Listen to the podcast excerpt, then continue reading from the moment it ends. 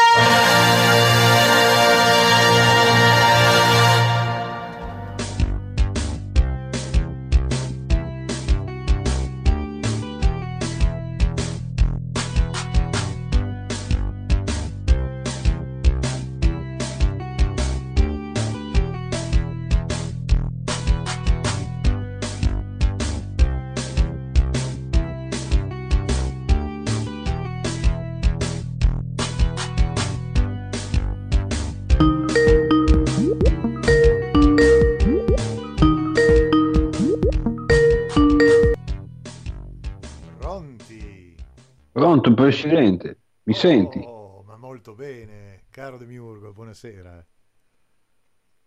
Che cominciamo così subito a scatti proprio. eh. Ah, no, così come vuole lei.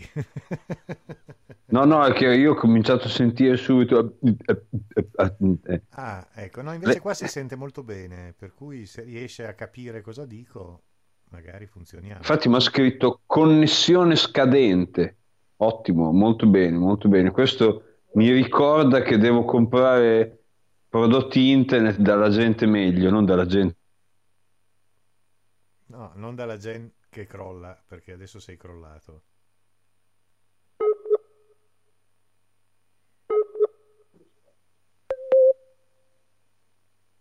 Pronto? Pronto, pronto. Sì. Mi ha scritto prestazioni di rete scarse. Eh, ma l'ho visto anch'io, l'ho visto anch'io.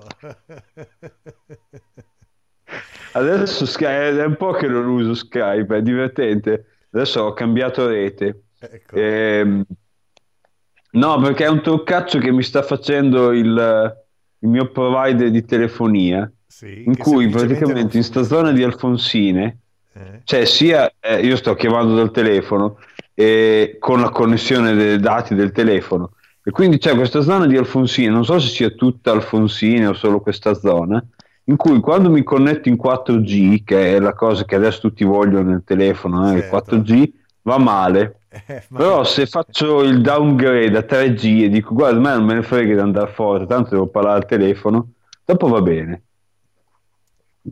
Cioè, fanno, sostanzialmente, è, cioè, come dire, guarda, non riesco a fare il freccia rossa, però se ti accontenti dell'accelerato, ricordiamo tra l'altro che ai tuoi tempi esisteva l'accelerato. Sì, l'accelerato, sì. Com'era l'accelerato delle sette e un quarto o Mamma Parto? Com'era quella canzone lì? Ah, no, queste non lo so. Queste sono le canzoni quarto che andavano... Mamma Parto. Sai che non mi ricordo più che cos'era, ma era un qualche cosa, potrebbe essere Cocchi Renato o qualche Per cosa... me erano i 78 giri che ascoltavi quando eri adolescente. Eh, no, dai. I 72 giri no, eh, adesso non esageriamo. No, sto scherzando. Aspetta che mi metto il microfono in un posto che Sì, non ecco, sì. strisci Soprattutto in nella- posto lì nell'abbigliamento. striscia, perché è ben umettato, sì.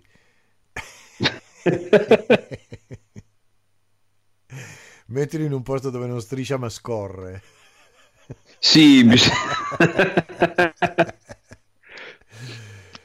tra l'altro bisognerebbe che andassi a curarmi. Te stai già registrando? Io certo che sto andando a- perché dovevi parlare delle tue Ottimo. emorroidi, no? Di cosa dovevi No, parlare? no, no, no, no, no, mi mi sarebbe piaciuto andarmi a procurare, solo che non so se la cosa riesca senza, come dire, col, col buco, Mm. a, a cambiare auricolari, perché adesso ho gli auricolari più economici, volevo mettermi quelli un po' più buoni, che magari hanno un Ma microfono provi a meglio, fare, aspetta provi a fare secondo. tutto l'ambaradang, tanto è un- lo sa che Radio NK è sempre le prove, no? Per cui lei faccia, si sente un po' di rumore di confricazione eh, e poi deve mi senti? Come per Magilla riappare, eccolo qua, infatti. Mi senti diversamente o sempre con lo stesso tono? Ti sento diversamente demiurgo. no, perché con questo telefono ho comprato un paio di auricolari degni di tal nome, sì. però li tengo nascosti in un cassetto perché sai mai che si rovinino. Eh, certo, certo. tra l'altro è una, è, una, è una pratica che, che, tra l'altro viene sanzionatissima dalla Melandri. Eh, cioè l'idea che l'idea che uno abbia un oggetto e dice no no quello è tipo che ne so è l'abito della domenica sì. con cui vado a messa. Sì. Perché anche perché la so... predica ti frega poco per cui ascolti Radio NK nelle cuffiette non c'è la predica. Sì esatto. L'altra cosa è tipo eh, questo è molto tipico ne abbiamo parlato anche in un'altra puntata quella dei delle persone che a casa propria hanno la sala buona, il salotto buono, sì. in cui non ci si va neanche per le feste perché c'è tutto incellofanato. Sì, ho viene peli bianchi sopra come una volta. Eh? eh sì, esatto. Eh. Viene spolverato tutto, tenuto tutto in perfetto ordine, salvo non usarlo perché si rovina. E infatti poi i mercatini dell'usato, almeno qui in Romagna, sono pieni di salotti, tipo di divani, eh, perfettamente conservati del 1965 secondo il gusto pessimo del sì, 1965 sì, tutta roba inguardabile. Eh sì certo perché cioè, la roba magari che cioè, qualcuno era avanti molto avanti anche nel 1965 si comprava il mobilio diciamo di lusso o come dire di moda o di design dell'epoca che magari sono ancora dei um, dei pezzi, come dire, dei grandi classici dell'architettura, che ne so, certe lampade, certi divani, uh-huh. certe sedie, ma la maggior parte della gente nel 1965 comprava la moda del momento, non qualcosa di rivoluzionario e quindi c'è della roba inguardabile. Eh certo. Eh beh, I mitici anni 60 erano anche un, degli anni dove c'era de, de, delle robe squallide viste con gli occhi di oggi. Non parliamo dei 70, pensa a tutti quegli arredi anni 70 color arancione, con le finiture, ah. color, con le finiture metalliche ottonate. Non dico niente perché cioè, qui, so, qui, sopra di me, dove le sto parlando adesso, c'è la stanza da letto che fu dei genitori della Melandri, che è in perfetto stile anni 70. Mio è una stanza da letto completamente ricoperta di velluto, cioè di di stoffa verde vellutata. Madonna, ragazzi. Ed è, ed è bellissimo nel, nel, suo essere anni 70, però io non ci dormirei mai. È Ma bellissimo credo, perché eh, i, i, ci sono dei comodini tutti curvi con un disegno particolarmente stondato, sì. morbidoso, tutti imbottiti di, di gomma, insomma, sì. di, di imbottitura e dentro i comodini c'è incastonato un posacenere perché negli anni 70 cosa era di più di lusso negli anni 70 potessi fare una sigaretta mentre si stava sdraiati a letto. Eh certo, cazzo. Eh. Vedi, e, e, e, e, poi così è a causa di quello che poi la Melandri ha fatto la Dark per un po'. Eh sì, è, è per quello. è stato lì. Vabbè.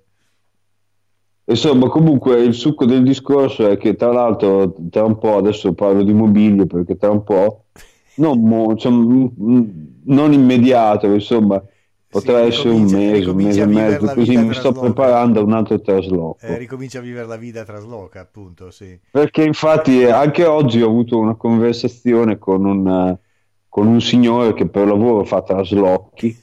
Infatti ci sarà il momento living la vita trasloca, esatto. e questa volta vi spostate di, di quanto?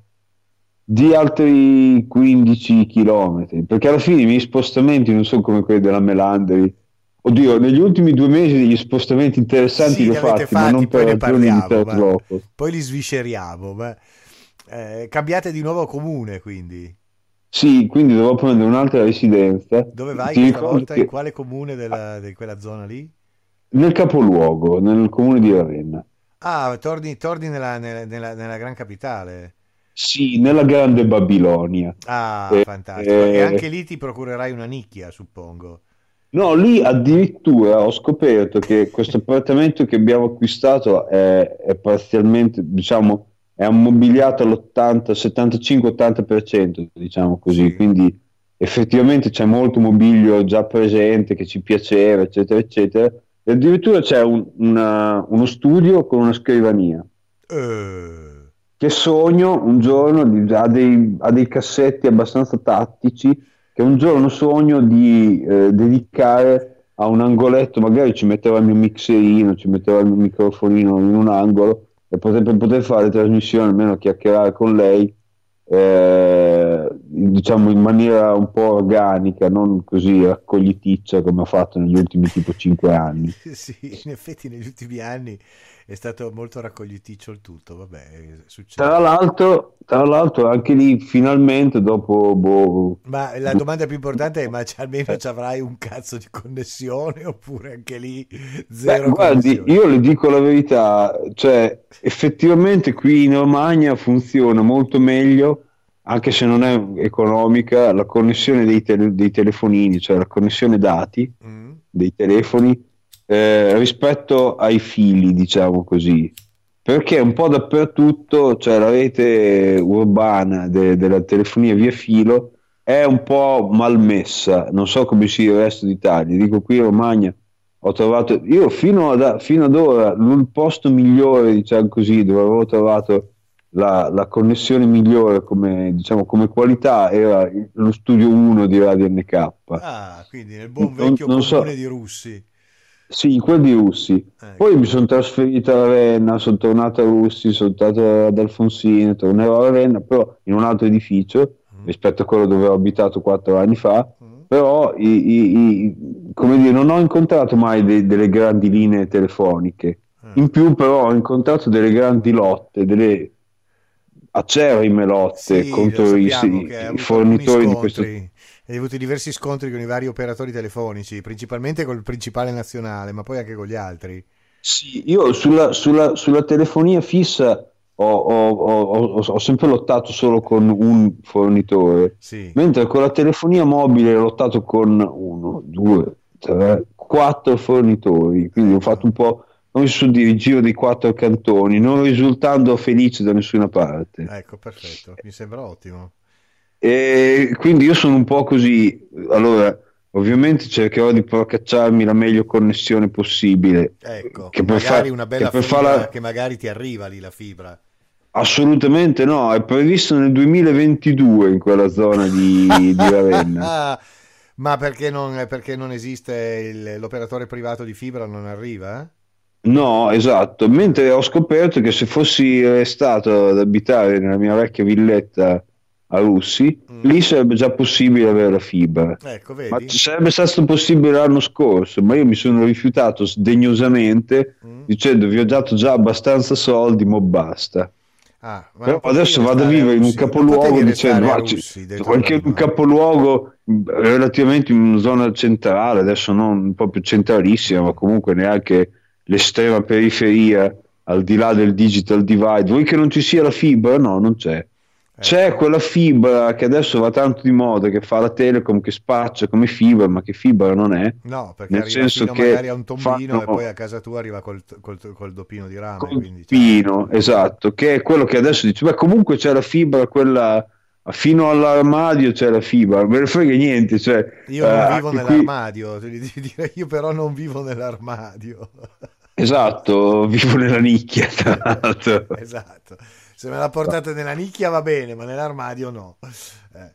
Questo per dire che io eh, ripetiamo sempre questo mio grande mantra che ho in questi anni, che ho cambiato tante volte, eh, diciamo, domicilio ancora più che residenza, che è che qui in Italia bisogna, perché le cose funzionano, bisogna non muoversi, bisogna rimanere fermi. E stia, tu... stia bravo che non è detto che non mi debba muovere anch'io nei prossimi mesi. Io non, non, non, so se festeggiare in senso positivo o negativo questa notizia. Sì, solo, beh, più che altro che invece di andare a sud andrò a nord. Più a nord? Sì.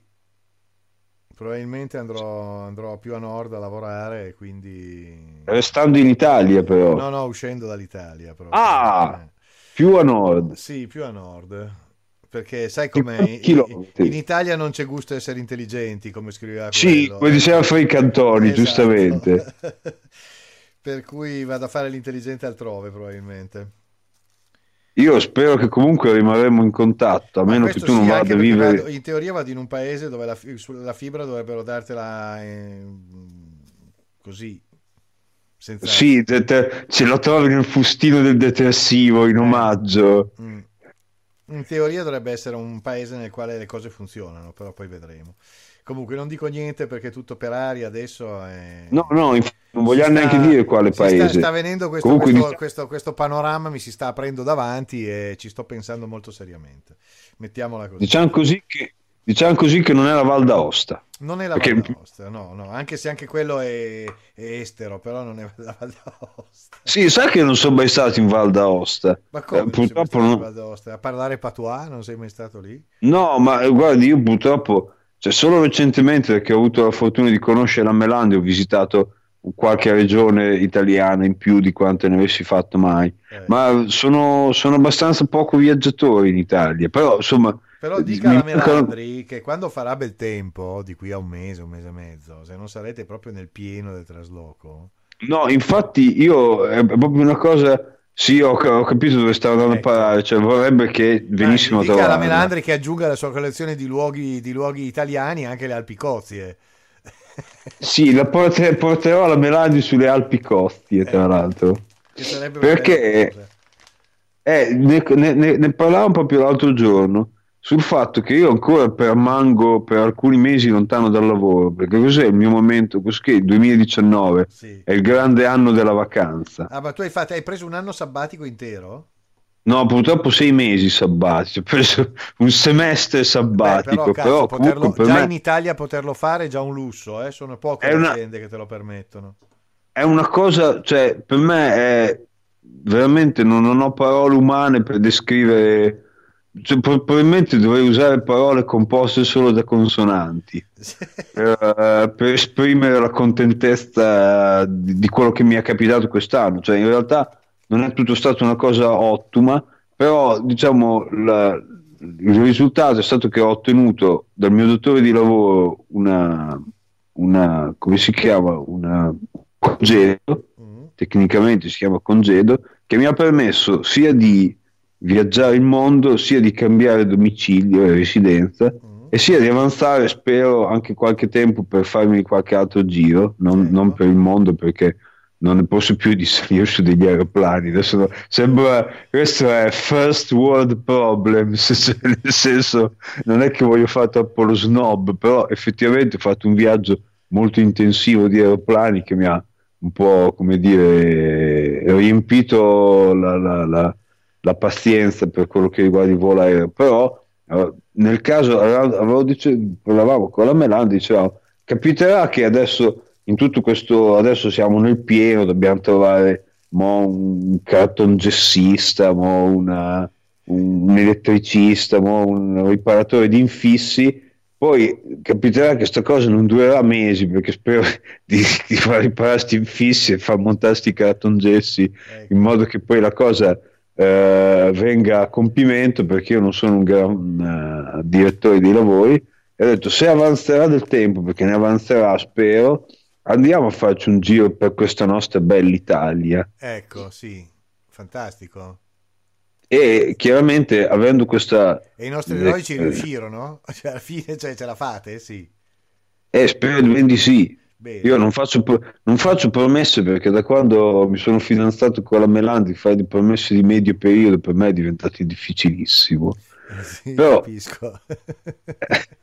Però, insomma, diciamo così, di breve periodo, ah, figata, pazzesco, così. Di medio periodo, mm, mm. cioè, per esempio, un anno, un anno fa, cioè, andando indietro di un anno da, da oggi, diciamo, non avrei mai detto che ero nel pieno del... ero- cioè, un anno fa penso che fossi ho tornato con il progetto di tornare dal viaggio di nozze ed ero nel pieno di una fase del lavoro, insomma, del mio lavoro, in cui ho fatto molta fatica a concedermi la- la- il congedo coniugale, appunto, Sì. perché non, non- ero, come succede sempre in certi casi, insostituibile, Invece quest'anno le prospettive economiche fanno merda, si prevedono meno vendite, quindi hanno detto, "Se guardi, se la prenda questi sei mesi che ci va giusto bene, che rallentiamo un po' nelle spese, vero? E quest'anno infatti non hanno, non hanno scossato, come diciamo in Romagna. Quello che, quello che, ti ho appena detto è una piccola polemica politica, eh, scusa, eh, politico-economica. Questa battuta no, ma guardi, guardi che non, non, non, mi stupirebbe che fosse così. Eh, diciamo sa che noi ce l'hanno menata che c'era il, il miracolo economico. In realtà tutti, tutti quanti hanno, hanno, riempito i magazzini e hanno, e hanno rallentato la produzione da, a partire dalla fine di febbraio, primi di marzo.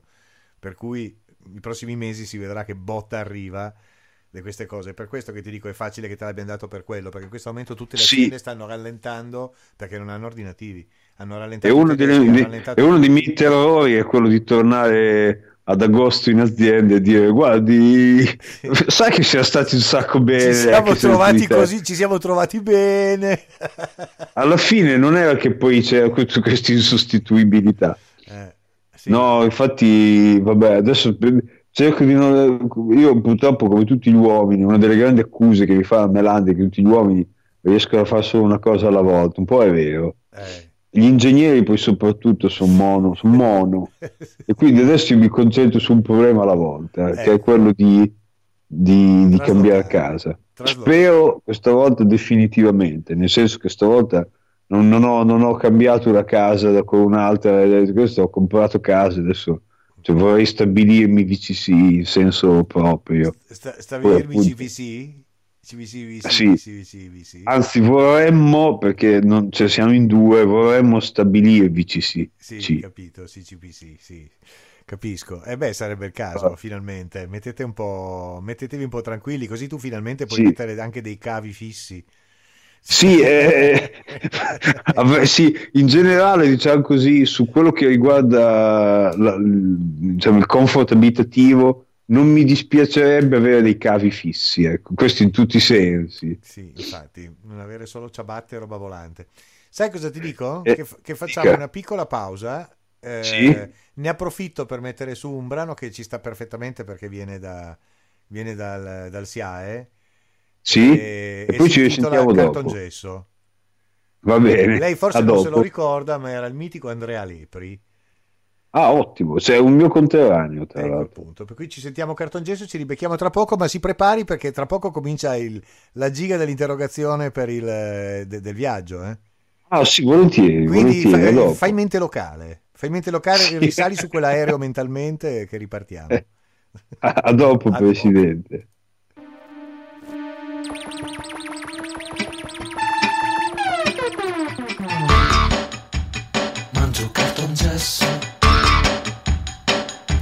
Sulla moquette Ho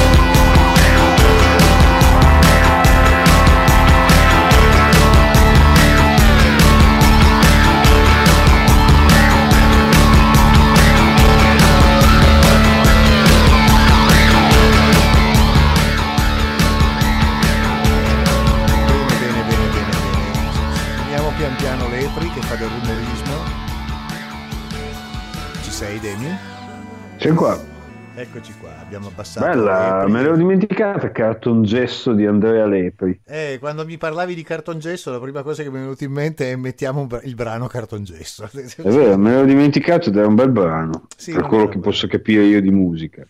Sì, sì, sì, ma va bene. L'importante è che non ci, che non ci sia il filosofo, perché sennò ci smonta tutto, se parliamo di musica. No, io pur, purtroppo non posso, non ho mai potuto parlare col filosofo di musica se non per un, come dire, a un livello proprio così di, di, di pur parler perché ne sa troppo, veramente troppo più di me e lì non, non riesci neanche ne, cioè si ricorda le date troppo, degli album punto, eccetera. ne sa troppo punto cioè di tutto sì. veramente lo scibile Senti, noi io per esempio rimasti... ieri sera ho scritto mm. questa cosa su Facebook e ho scoperto che se, eh, non se telefonando scusa è tutto un attimo di Anna Ox ha ah, una sì. musica cioè, musica sta scritta da Umberto Smile. Ma non ti devi mica ma mai... ma Umberto Smile era un bravo musicista. Ma infatti, ma mai avrei pensato che fosse, oltre che un laido, con tutto il rispetto anche... No, no, ma come musicista era bravo. E... A parte che suonava molto bene il pianoforte, ma era proprio bravo e, e componeva, ma lo sapevo che era un compositore. Non sapevo di quel brano lì, ma sapevo che aveva composto diversa roba. Va bene, eh. cioè io ci sono rimasto così un po' di stucco, però rispetto e onore a Umberto Smaila. Eh sì, Magari adesso un ha una fattezza onore, fisica e una condotta di vita che io non condivido, però tutto sommato resta ma, comunque ma perché, un bravo perché andava al Twiga, no? Perché dove era lui? Non era il Twiga, cos'era il suo? Sì, secondo me, secondo me suona... Vabbè, adesso c'ha i suoi locali, ci sono questi locali che si chiamano gli Smilas. Ah, gli Smilas? Ah, minchia, capisci. Eh. Poi vabbè, avrà suonato anche al Twiga o avrà no, suonato prima, a... il primo di tutti, come si chiama? Il Billionaire, no? Il, milio... il, il Billionaire. Il Billionaire, non so, il primo, il primo di tutti, quello che era quello veramente... là in Costa Smeralda. Sì, esatto, quello che era veramente una roba che, della serie un pochettino più, più, più, non so come chiamarlo, come si chiama? Più volgarità messa insieme non ci si riusciva, eh? No, è abbastanza... Eh, perché tuttora c'è un posto sì, dove sì, la gente... È una roba, è una roba fa... trampiana, so come dire. Mi fa venire in mente sì, le case di Trump. Bravissimo, bravissimo, ti, fa, ti ricorda tanto ma lo stesso Smile me lo figuro che a caso suo viva un po' nello stile secondo i dettami della vita di Donald Trump. Vabbè. Poi magari sarò smentito anche... da... Ma poi sai che tutti questi personaggi sono tutti, cioè molti sono dei tipi abbastanza strani, sono sopra le righe come personaggi, sì, certo. no? Uno ad esempio è D'Agostino. Tu sai che D'Agostino sì, sì. Ha, ha, un, ha la più vasta collezione, credo, in Italia, forse in Europa, forse nel mondo, di cazzi finti. no, non lo sapevo. Di tutti i generi, cioè lui ha dildos, un'enormous eh, collezione di dildos. Non sapevo che eh, D'Agostino fosse un collezionista di questo genere, ma non mi stupisce, diciamo. No, così. non stupisce neanche a me, ma io non lo sapevo. E poi un mio amico artista mi ha detto che gliene ha fatto uno apposito per lui, fatto tutto in una certa maniera. Beh, immagino, diverso dagli altri. Sì, diverso dagli altri perché doveva eh, comparire in questa, non so dove li tenga, se su un, un, un'immensa rastrelliera. Ma saranno anche casti suoi, diciamo. esatto, esatto, bravo. Senti, invece, parlando dei, dei tuoi, dei, dei vostri viaggi... Sì, purtroppo nelle ultime due settimane del mio viaggio non sono riuscito a telefonarle, a chiamarla perché ero arrivato nella zona di fuso orario maledetta, cioè quella in cui praticamente nel, nel, momento più rilassante, un po' più tranquillo della, della, giornata per me, che era la sera, qui era tipo metà pomeriggio, una roba del genere, ed era un po' impossibile sentirsi. Era un po' un casino, sì, in effetti. Noi ci eravamo lasciati che lei era in Io, Nuova Zelanda. Era nel paese dei kiwi era un'impresa di kiwi, tra l'altro dove ho avuto... E doveva, la... e doveva, ancora addentrarsi nel paese dei kiwi, perché al momento era stato solo ad Auckland. Sì, era, era il secondo giorno, il terzo giorno in cui ero ad Auckland. Ecco. Poi mi sono fatto un, un, bel giro, tra l'altro io ho avuto anche il piacere, visto che dei due solo la Melande aveva la patente internazionale, ho avuto anche il piacere di essere scarrozzato. Ah, bene perché non ho guidato neanche un chilometro per non potendo. Eh? È un paese ottimo per guidare. Io lo raccomanderei a tutti quelli che vogliono imparare a guidare a sinistra. Sì, È probabilmente il miglior paese al mondo in cui imparare a guidare a sinistra. Non ho mai guidato in Australia, che sarà più o meno simile, ma più calda, più, più desertica, più difficile in tutti i sensi. La, cioè, la Nuova Zelanda un è un po' un mix tra, per certi versi, l'Italia del Nord e per certi versi la Scozia. Eh. Comunque è molto continentale da un punto di, molt, moltissimo variata da un punto di vista geologico, eh, diciamo fisico. Il panorama fisico ogni 100 km cambia radicalmente, però è un paese tranquillissimo, abitato da pochissimi abitanti e quei pochi che ci sono sono mo- mediamente degli ottimi. Mm. Quindi guidare sulla sinistra in un paese dove quando fai, commetti un errore, adesso non enorme, ma una piccola sbadataggine, la gente ti saluta dicendo prego, guarda, ho visto che ha sbagliato ma non mi offendo, ecco, anziché beh, suonare come male, sì. un ossesso. E pensa se lo facessero qua da noi. Tra l'altro strisce di asfalto lunghissime, chiaramente le strade non sono autostrade a quattro corsie, sono tutte strade relativamente piccole, tenute in maniera veramente impeccabile, cioè non ho visto in 12 giorni, non so quanto sia stato, tipo 12-13 giorni in Nuova Zelanda, non ho visto una buca sull'asfalto, okay. sembra la Svizzera sotto questo aspetto qui. Eh. E quindi abbiamo fatto un, un, un bel giro dell'isola nord, uh-huh. eh, delle due isole maggiori di cui è composta la Nuova Zelanda. Purtroppo non, non mi sono avventurato nell'isola sud perché eh, cioè dopo diciamo, il chilometraggio da compiere cominciava ad andare veramente a, a, migliaia e migliaia di chilometri per poi vedere una terra che eh, comincia diciamo, a sfumare in un, in un, clima che è più mm, che ne so da, da, simile a quello della sì. sì, norvegese un po' più da, da, da, Scandinavia sì ci sono i fiordi ci sono queste cose qua la famosa sì. cittadina di Christchurch dove c'è stato quell'attentato nella moschea sì. Proprio poco prima che voi foste lì, mi sembra, più o meno. Sì, sì, sì, ho visto grandi bandiere mezzastre. Eh, c'era, eh, diciamo che sui media c'era ancora molto, molto si diceva di questo, di questo la, attentato. La, la cittadina di Christchurch è bellissima ed è dentro un fiordo ti dici dove cazzo sono e non ero, non ero dalle parti dell'Australia. Che cazzo ci faccio in Norvegia?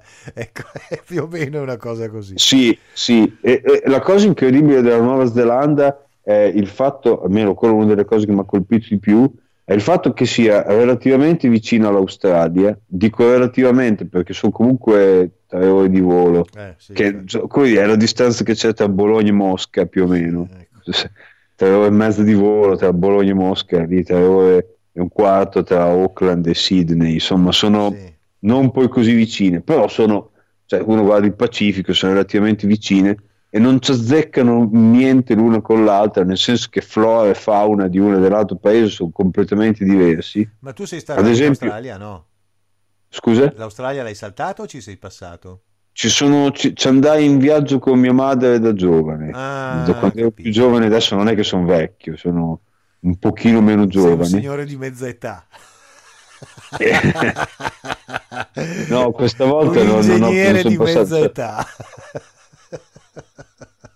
Ci ho fatto solo tappo in aereo per passare dalla Nuova Zelanda al Giappone perché eh. non c'è nessun volo diretto, cioè che non faccio scalo in Australia. Capisco. Insomma, ci sono atterrato una sera, però eh, non l'ho vista. Chiaro. E cos'è che volevo dire? Ah, ecco che praticamente cioè, la Nuova Zelanda ha questa peculiarità che è uno dei paesi al mondo in cui ci sono meno in assoluto animali pericolosi per l'uomo, che ne so, serpenti velenosi, ragni, scorpioni o altre cose, anche zanzare stesse che sono eh, relativamente poco diffuse eh. E... Mentre in Australia è l'esatto contrario, è uno dei paesi al mondo dove ci sono più animali pericolosi per l'uomo in assoluto, mm. comprese nelle acque che sono infestate, che ne so, dagli squali, dalle meduse, da altri pesci velenosi, eccetera, sì, per non eccetera. parlare eccetera. di coccodrilli vari, tutti, compresi quelli marini. Sì, esatto, sì. esatto. Invece lì è un paese, diciamo, tranquillissimo e potrei dire anche pure troppo tranquillo. Infatti l'unica cioè, pecca che si può sollevare rispetto alle vacanze in Nuova Zelanda è il fatto che non, difficilmente si trovino vacanze movimentate, tanto che molti, diciamo, operatori, non so come dire, gente che sviluppa il turismo sì, in Nuova Zelanda, diciamo, eh? sì, tour operator, diciamo, comunque inventori del turismo si stanno buttando per qualificare la Nuova Zelanda come un paese degli sport estremi. Eh, Quindi un po' ovunque ti offrono il rafting, il deltaplano, l- l- scivolare lungo un cavo legato con un salame. Questo lo sapevo, infatti mi domandavo se tu almeno una di quelle cose l'avessi fatta. Non ci penso nemmeno perché eh, ho, diciamo così, recentemente... Ma lo so, il rafting ad esempio che se lo fai sui gommoni quelli grossi con un equipaggio grosso non è che è così pericoloso. No, no, ma sostanzialmente, eh, a parte il rafting, ci sono andati in una stagione in cui avevo preso la broncopolmonite, nel senso che non ci sono andato nell'estate neozelandese. Lì è stato piacevole perché cioè, era la mezza stagione, quindi tutto era, diciamo che le, le parti turistiche non erano affollate e, e, e, e, impossibili da visitare, però era freddino, insomma, diciamo sì, che... Sì. Eh, Cos'era autunno lì quando siete stati? Autunno, giusto? Sì, eh, diciamo corrisponde al nostro ottobre. E, e quindi hai cominciato a vedere anche dei bellissimi colori in quella natura spettacolare che c'è, perché c'era stato l'ingiallimento e arrossamento di foglie, alberi e cose, deve essere stato mica male. Per, per, un, per un non nulla, diciamo così, siamo andati via prima che arrivasse. Cominciavano, diciamo, le foglie a ingiallire quando, ah, quando siamo andati via. Eh, perché lì con quei boschi che hanno e quelle cose, cioè, è uno spettacolo deve essere. Sono dei boschi meravigliosi, chiaramente. Mm e hanno, cioè il, il clou, diciamo, la maggior parte delle, delle, attrattive turistiche lì sono comunque trekking. Poi adesso passo alla parola trekking, nel senso che adesso si usa per qualsiasi, cioè non, non, non, non più solo per quelli che si caricano uno zaino da 20 kg in spalla con la tenda, eccetera. Ma anche semplicemente quelli che fanno lunghe passeggiate in montagna, eccetera, eccetera. E comunque, diciamo, escursionismo nella natura se ne fa a catafotte, ne ho fatto anch'io che non sono certo un, un atleta, comunque è impossibile non, non, non, non visitare almeno qualche, cioè farsi qualche percorso anche di qualche ora nella natura perché effettivamente è, è, è, è tutta di quella, nel senso sì, cioè, sono boschi, sì. montagne che in molti casi sono vulcani, quindi hanno il vulcanesimo sotto.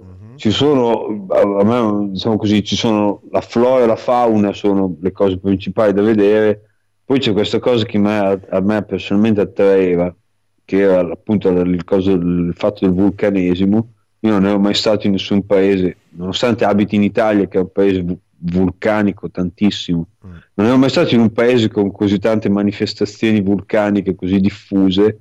E ed attive, è una cosa no? che mi ha. Tra l'altro, attive sì, tutto attivo. Mm. Ci sono diciamo passeggiate che uno fa che durano anche boh, 15-20 km per intere zone eh, dove ci sono laghi, fiumi, cascate, eccetera, eccetera, dove tu sai, cioè, cartelli o comunque guide ti dicono che è un, cioè, è un vulcano attivo e quindi da, dalla terra, da ovunque fuma, cioè, cioè, escono vapori.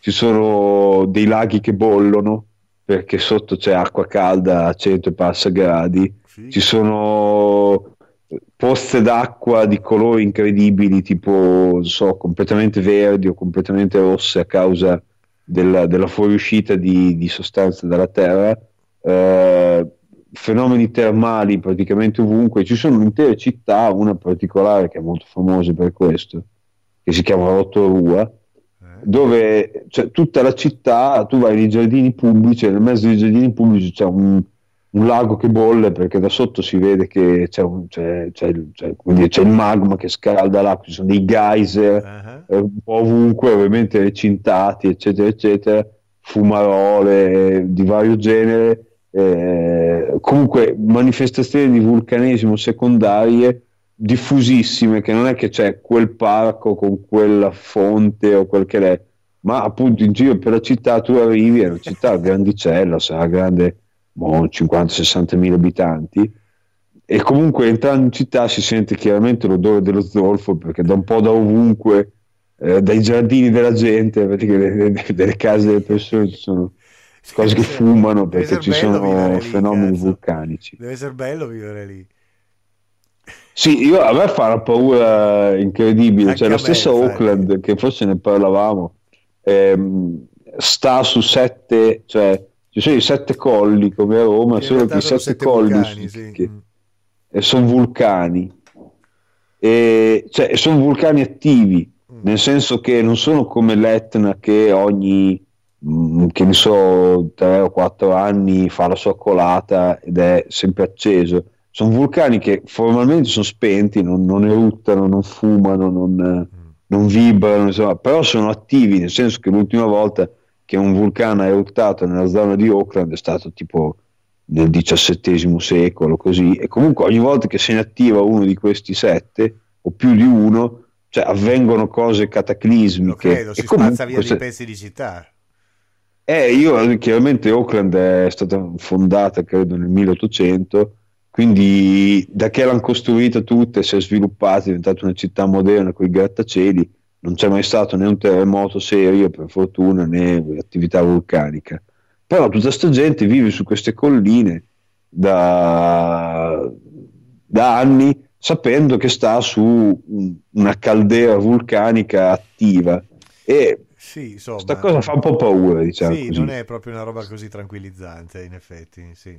infatti io cioè, ho visitato una di queste sette eh, colline sono salito in cima la collina non è altissima sarà tipo 200 metri c'è un sentiero un po', un po' irto che arriva su, da cui si vede una bellissima vista della città. Quando si sale su questa collina si nota, salendo sulla collina, che a un certo punto dentro c'è il buco, cioè nel senso c'è il cratere. Non ah, è... ecco, c'è proprio il cratere, cazzo. Sì, sì, dentro c'è proprio il buco eh, che al momento è tappato, nel senso che c'è cresciuta erba dentro, eccetera, eccetera, ma cioè, si capisce benissimo che quello è un vulcano. Ecco, ecco. E, e, niente, insomma, è, è, è bizzarro, è uno dei paesi più nuovi, nel senso che ha una formazione geologica recentissima, meno di un milione di anni, mi sembra tipo 500.000 anni, che in senso geologico è niente. Mm. E quindi è tuttora, leggevo che tipo nell'Ottocento, adesso qui ci vorrebbe la, la, l'enciclopedia, insomma, l'ultima isola che è sbucata fuori in quel paese lì era tipo cent'anni fa ah, 120 ecco. anni fa. E da una mattina all'altra c'è stato un terremoto, un movimento serio e dalla mattina dopo è stata fuori un'isola dalla Terra. Ecco. Che è una roba che cioè, da noi in Europa per fortuna non succede più da un po', ma lì ti capita ancora che succeda. Mm.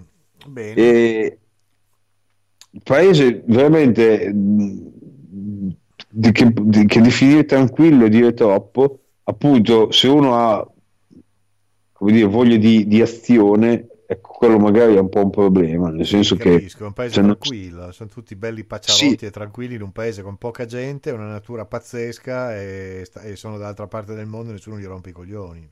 Sì, è molto pacifico anche in quel senso lì. Mm-hmm. sono arrivato fino alla, nella capitale, Wellington, che è nella punta sud dell'isola nord, quindi facendo il giro degli... Siamo voluti arrivare, cioè, che voglio vedere la capitale, è una città modernissima, chiaramente è tutta roba di, di meno di un secolo, eh, cioè gli oggetti più storici sono del 1915 tipo, mm-hmm. e sembra, sembra, l'Olanda, diciamo così, comunque il nord Europa, Europa centrale, mm-hmm. perché è strattiva, moderna, piena di, cioè, diciamo, non è molto chiaramente antiquata come spirito, come potrebbe essere una capitale europea, e, ed è grande come Ravenna, poco più adesso, un pochino più di Ravenna, ma insomma non è, non è certo una metropoli di milioni di abitanti, si gira in bicicletta e dici porca miseria, cioè, cioè l'unico problema è che appunto è, un, è veramente in un posto dimenticato da Dio e dagli uomini, nel senso che il paese più vicino è l'Australia, che sono a 4 ore di volo. Eh... No, c'è la Tasmania che è più vicina, no? Sì, che poi è parte dell'Australia, sì. cioè nel senso è, sì, sì, sì, sì comunque è, è, qualche ora di volo si arrivi in Australia, per tutti gli altri paesi mettere in conto almeno, che ne so, 8-9 ore di aereo, fai conto, 7-8 ore di aereo. Eh beh, e effettivamente questa cosa qui io chiaramente non ci ho vissuto, sono stato solo lì da turista per un paio di settimane ed è dei paesi che ho visitato probabilmente l'unico in cui se uno mi dicesse quale, in quale vorresti trasferirti, io direi quello. Però effettivamente non si può negare che si patisca un po' l'isolamento. Poi io non l'ho sentito chiaramente da turista, ma cioè, l'idea che tu per andare a visitare un altro paese simile diciamo al tuo, che non sia un'isola del Pacifico, tu debba comunque andare o negli Stati Uniti o eh, in Giappone, insomma, nel nord dell'Asia o in Europa, in caso dell'Europa è, è più, il più eclatante di tutti perché sono che so, 26 ore con più voli, nel senso che non esiste un volo diretto, cioè esiste un volo diretto che collega la Nuova Zelanda a Londra, credo che sia l'unico, ma adesso sto, sto andando un po' così a, a, Spagna, non me lo ricordo, però comunque è un volo che si fa tipo in due o tre tappe ed è lunghissimo ed è... Mm. c'è famoso questo altro volo lunghissimo che va eh, in Qatar, che non, so se la, non so se la Emirates o la Qatar Airlines, uh, la Qatar Airlines fa questo volo da Doha a, a, Auckland che è un volo diretto che dura tipo 18 ore. No? Minchia, penso no, che roba.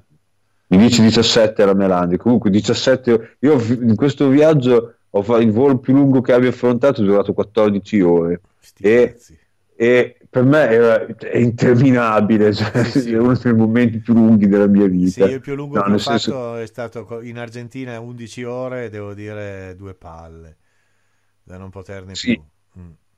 E anche per me è stato quel volo lì, nel senso dall'Europa all'Argentina è durato a me più di, più di 11 ore, non ti so spiegare il perché. No, 11 ore proprio Roma, eh, Buenos Aires. Ecco, io ho fatto Madrid, Buenos Aires, che dovrebbe essere più, più dritto. Non so se abbiamo preso una rotta sfiga, ma comunque mi è durato 14 ore. E... È lungo, oh, porca miseria. il vento. Tirava dalla parte opposta. Sì, sì, c'avevamo il vento contro. Sì, c'avevamo anche Saturno contro, non lo so. Uh, 14 ore, sono, è lunghissimo. Sì. È lunghissimo. E mh, di nuovo ho fatto questo che ho, che ho fatto chiaramente è il viaggio della vita, nel senso che ho avuto la possibilità di fare il giro del mondo che, che normalmente appunto la gente fa una volta nella vita, nel senso che non è così comune e non è neanche che, che vorrei ripeterlo perché Ma comunque non lo davvero... fa neanche tutto in un colpo, tu almeno l'hai fatto tutto in un colpo, cazzo, quello che è bello. Cioè, aver, sì, aver cioè, nel senso tutto consecutivo. Mesi, siete stati via tre mesi, no? Due mesi. Eh, due mesi, invece avere due mesi di fila e partire e andare è un'altra roba, eh. Sì, tra l'altro ho fatto questa cosa che chiaramente non avrei mai fatto se non fossi stato con la Melandri, che è stata quella di partire senza aver tutti, cioè, comprato tutti i voli e prenotato tutti gli aerei, quindi abbiamo fatto un volo d'andata dicendo adesso vediamo come torniamo a casa e, ed, ed, è, ed è carino, ecco, diciamo Ma così. Eh, ti lascia le mani un po' più libere, hai meno affanni di dover correre di qui, correre di là, perché c'hai l'aereo, la cosa, cioè... Sì, la, la, la, prima parte del viaggio dove ci siamo sentiti comunque qualche volta, quella dell'Argentina, mm.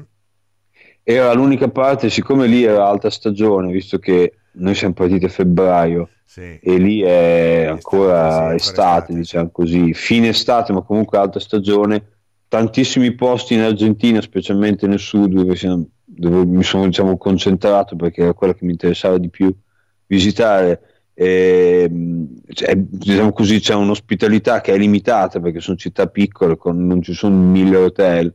Eh, non è come dire Tokyo o, o, o, New York e quindi lì abbiamo fatto avevamo un po' una tabella di marcia per riuscire a vedere tutto quello che volevamo vedere e, e, e starci dentro anche con i trasporti perché abbiamo dovuto prendere dei voli purtroppo perché a me non piace mai fare tanti voli interni nei paesi però lì ci sono delle tappe che anche fare in auto o in autobus sono 25 ore per andare dalla città A alla città B ed è effettivamente... Sì, no, no, è una follia, cioè, andare giù è lunghissima. Poi adesso che hanno eliminato i treni, non ci sono più neanche i treni di letto. Non no, non ci, sono, non ci, sono, i treni, ci sono gli aerei e le auto e gli autobus. Eh, sì. Effettivamente ci sono degli autobus extra russo sì, con uh, tipo il letto, nel senso che ci sono i sedili letto. Mm e, però comunque sono 20 ore di autobus per andare da Buenos Aires a più o meno metà della Patagonia e 20 ore di autobus, ho detto io non ho ucciso nessuno, cosa ho fatto di male? Esatto. Allora mi sono messo una mano sul cuore e una sul portafoglio, ho preso due ore,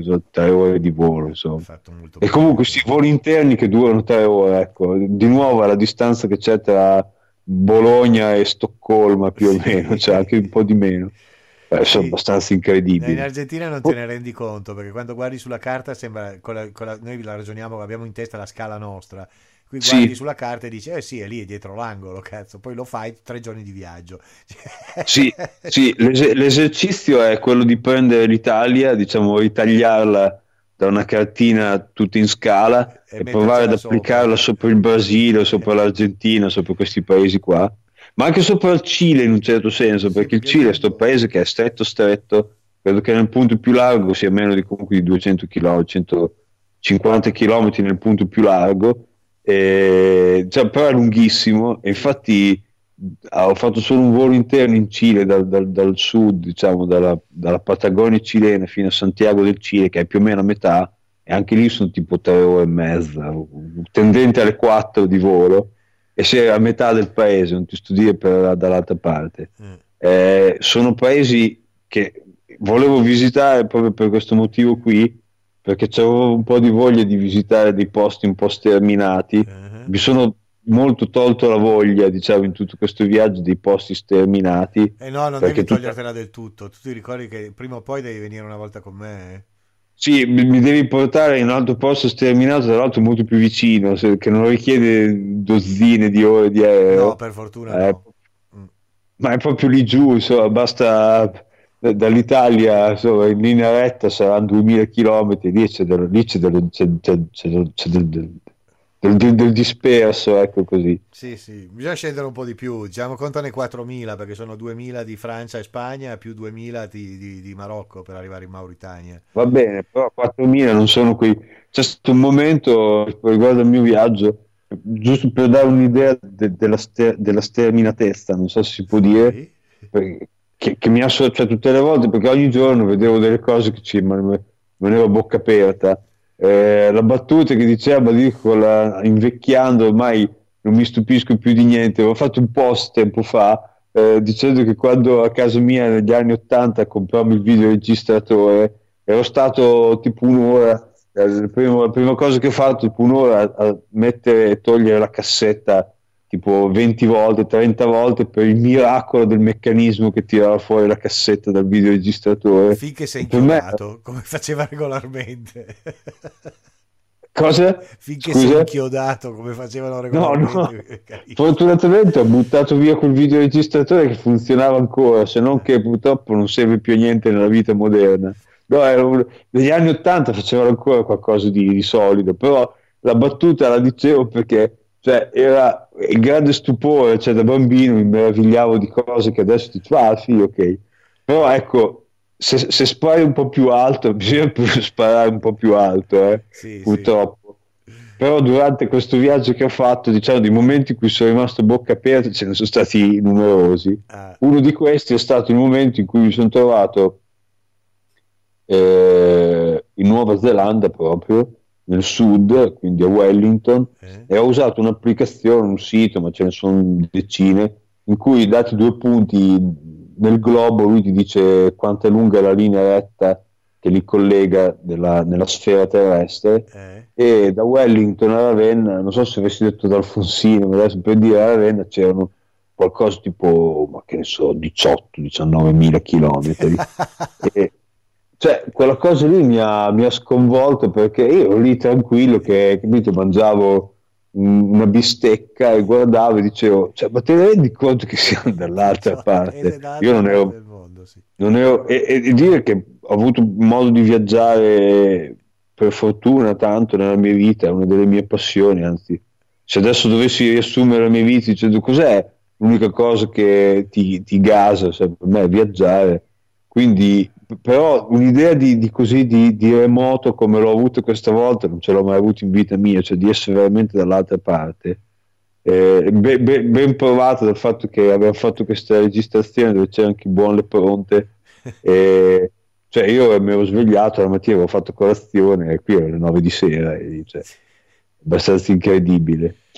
E anche il Pacifico che non avevo mai visto, e io qui chiaramente l'ho visto in due o tre punti, nel senso che ho visto l'isola di Pasqua, ho visto un'isola della Polinesia e ho visto la Nuova Zelanda. Tra l'altro incredibilmente accomunati da un mucchio di cose, nel senso che cioè, la lingua, diciamo, i dialetti locali si assomigliano, le culture, come ci sono i Maori, c'erano i, gli indigeni della, della, Polinesia 200 anni fa, così come il popolo dei Rapa Nui nell'isola di Pasqua, avevano abitudini, abitudini simili. Cioè, sono, eh, erano, cioè, erano, una fazza, una razza, via, insomma. Sì, cioè, popoli del Pacifico, una fazza, una razza, e comunque li dividono, cioè, cioè, misurandolo sempre in ore di aereo, decine di ore di aereo, che figurati quando c'erano solo delle zattere fatte di, di, eh, di tronchi di banano scavati. Cioè. Quelli sapevano navigare, usavano le barche a bilanciere o i catamarani, capisci?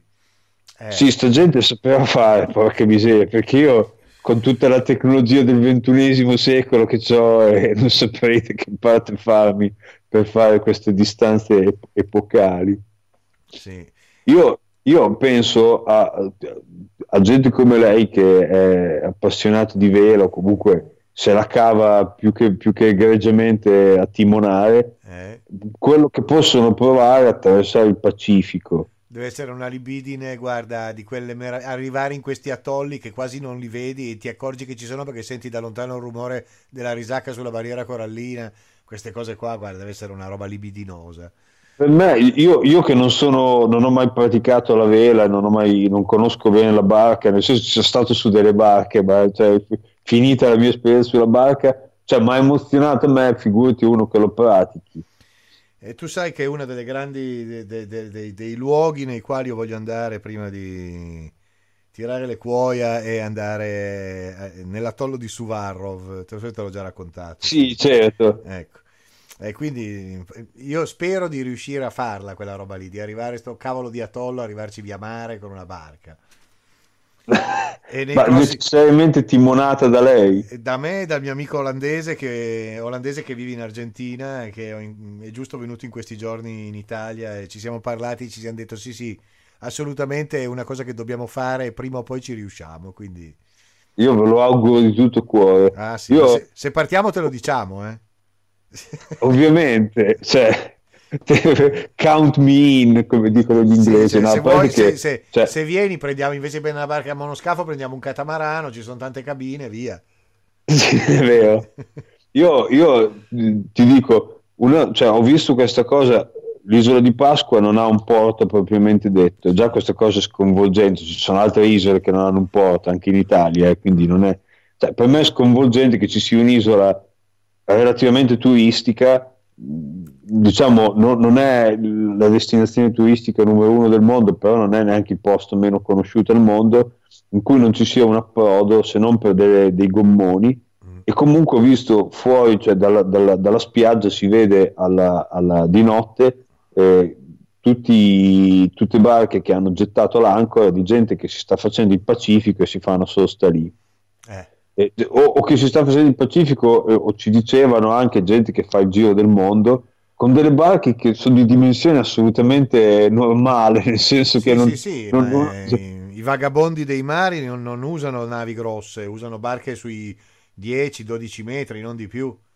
Cioè, sono barche attrezzate, diciamo così, non, non, certo dei gommoni, però non sono barche che uno si immagina, no, gli, gli scaffi poderosi, eccetera e c'è gente che si affronta il Pacifico. A me ha fatto un'impressione incredibile leggere questa cosa di cui dicevamo poi già alla radio, che eh, siccome il Cile governa le vie aeree per l'isola di Pasqua, eh, diciamo, è di loro competenza, loro permettono solo a un aereo alla volta di transitare in quella rotta lì, perché dal Cile diciamo, dall'America del Sud continentale, quindi il Cile, che è il posto più vicino, all'isola di Pasqua non c'è niente nel mezzo, ma niente di de nada, neanche un niente. No, nulla. E quindi, siccome gli aerei, cioè in caso di avaria, devono poter tornare indietro, loro non vogliono che, eh, cioè un aereo deve essere in grado di poter andare o proseguire, arrivare all'isola di Pasqua, o tornare indietro e tornare a Santiago, a seconda di dove, mm. insomma, in che direzione lo sta facendo,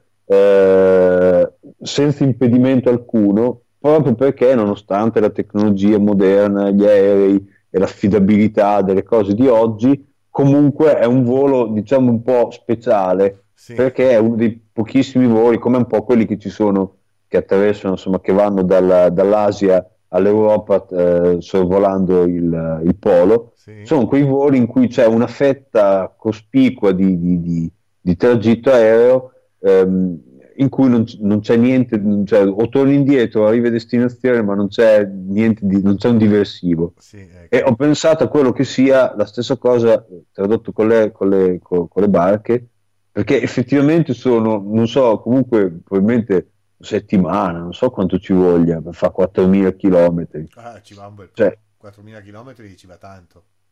Cioè sarà più di una settimana immagino, Ma quindi passeranno... tu calcola che quelle barche, considera, quelle barche sono normalmente appunto toni 12, poi c'è qualcuno che magari viaggia anche con un 14 o un 15, però magari loro sono più persone a bordo, perché comunque sennò poi gli sforzi diventano troppo grossi, eccetera, eccetera.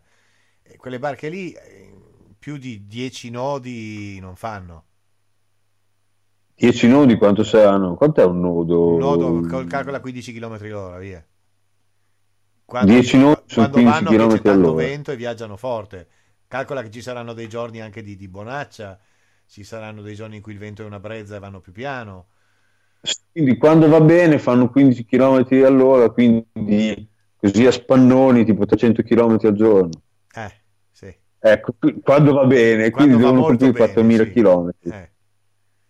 E, e, niente, quindi cioè, pensavo a passare, ma che ne so, 10 giorni in mare eh, in cui tu per dieci giorni apri, cioè come dire, tiri fuori la testa fuori, quella, eh, come se fuori dalla barca e vedi tutto attorno a te solo del mare. Sì, per di più mare cattivo lì da quelle parti, per cui... Sì, sono non un mare particolarmente clemente, no, quindi non sempre una tavola, diciamo. No, non sempre una tavola, per di più è grigio, ferro, scuro... Mh mm cattivo, insomma, un mare bello cattivo. Sì, insomma, no, no, no, non il mare degli atolli, diciamo così, esatto, delle, esatto.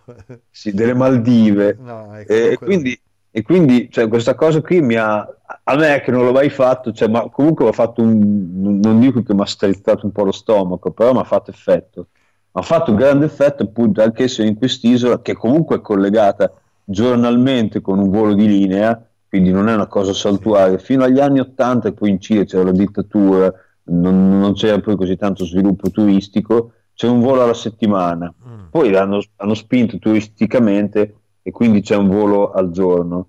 E un, un, una volta alla settimana dall'isola di Pasqua si va anche oltre al Cile, mh, mm, a, si va a Papete, quindi mm. eh, ogni giorno puoi andare da Santiago all'isola di Pasqua e viceversa, per un giorno alla settimana il volo prosegue o ce n'è uno differente, adesso comunque eh. arriva a Papete. Però queste sono le due destinazioni a cui si può andare. Poi, chiaramente, una volta arrivati e, e voi avete preso quel Cile, volo lì, voi avete preso quel volo lì quando siete andati poi nelle.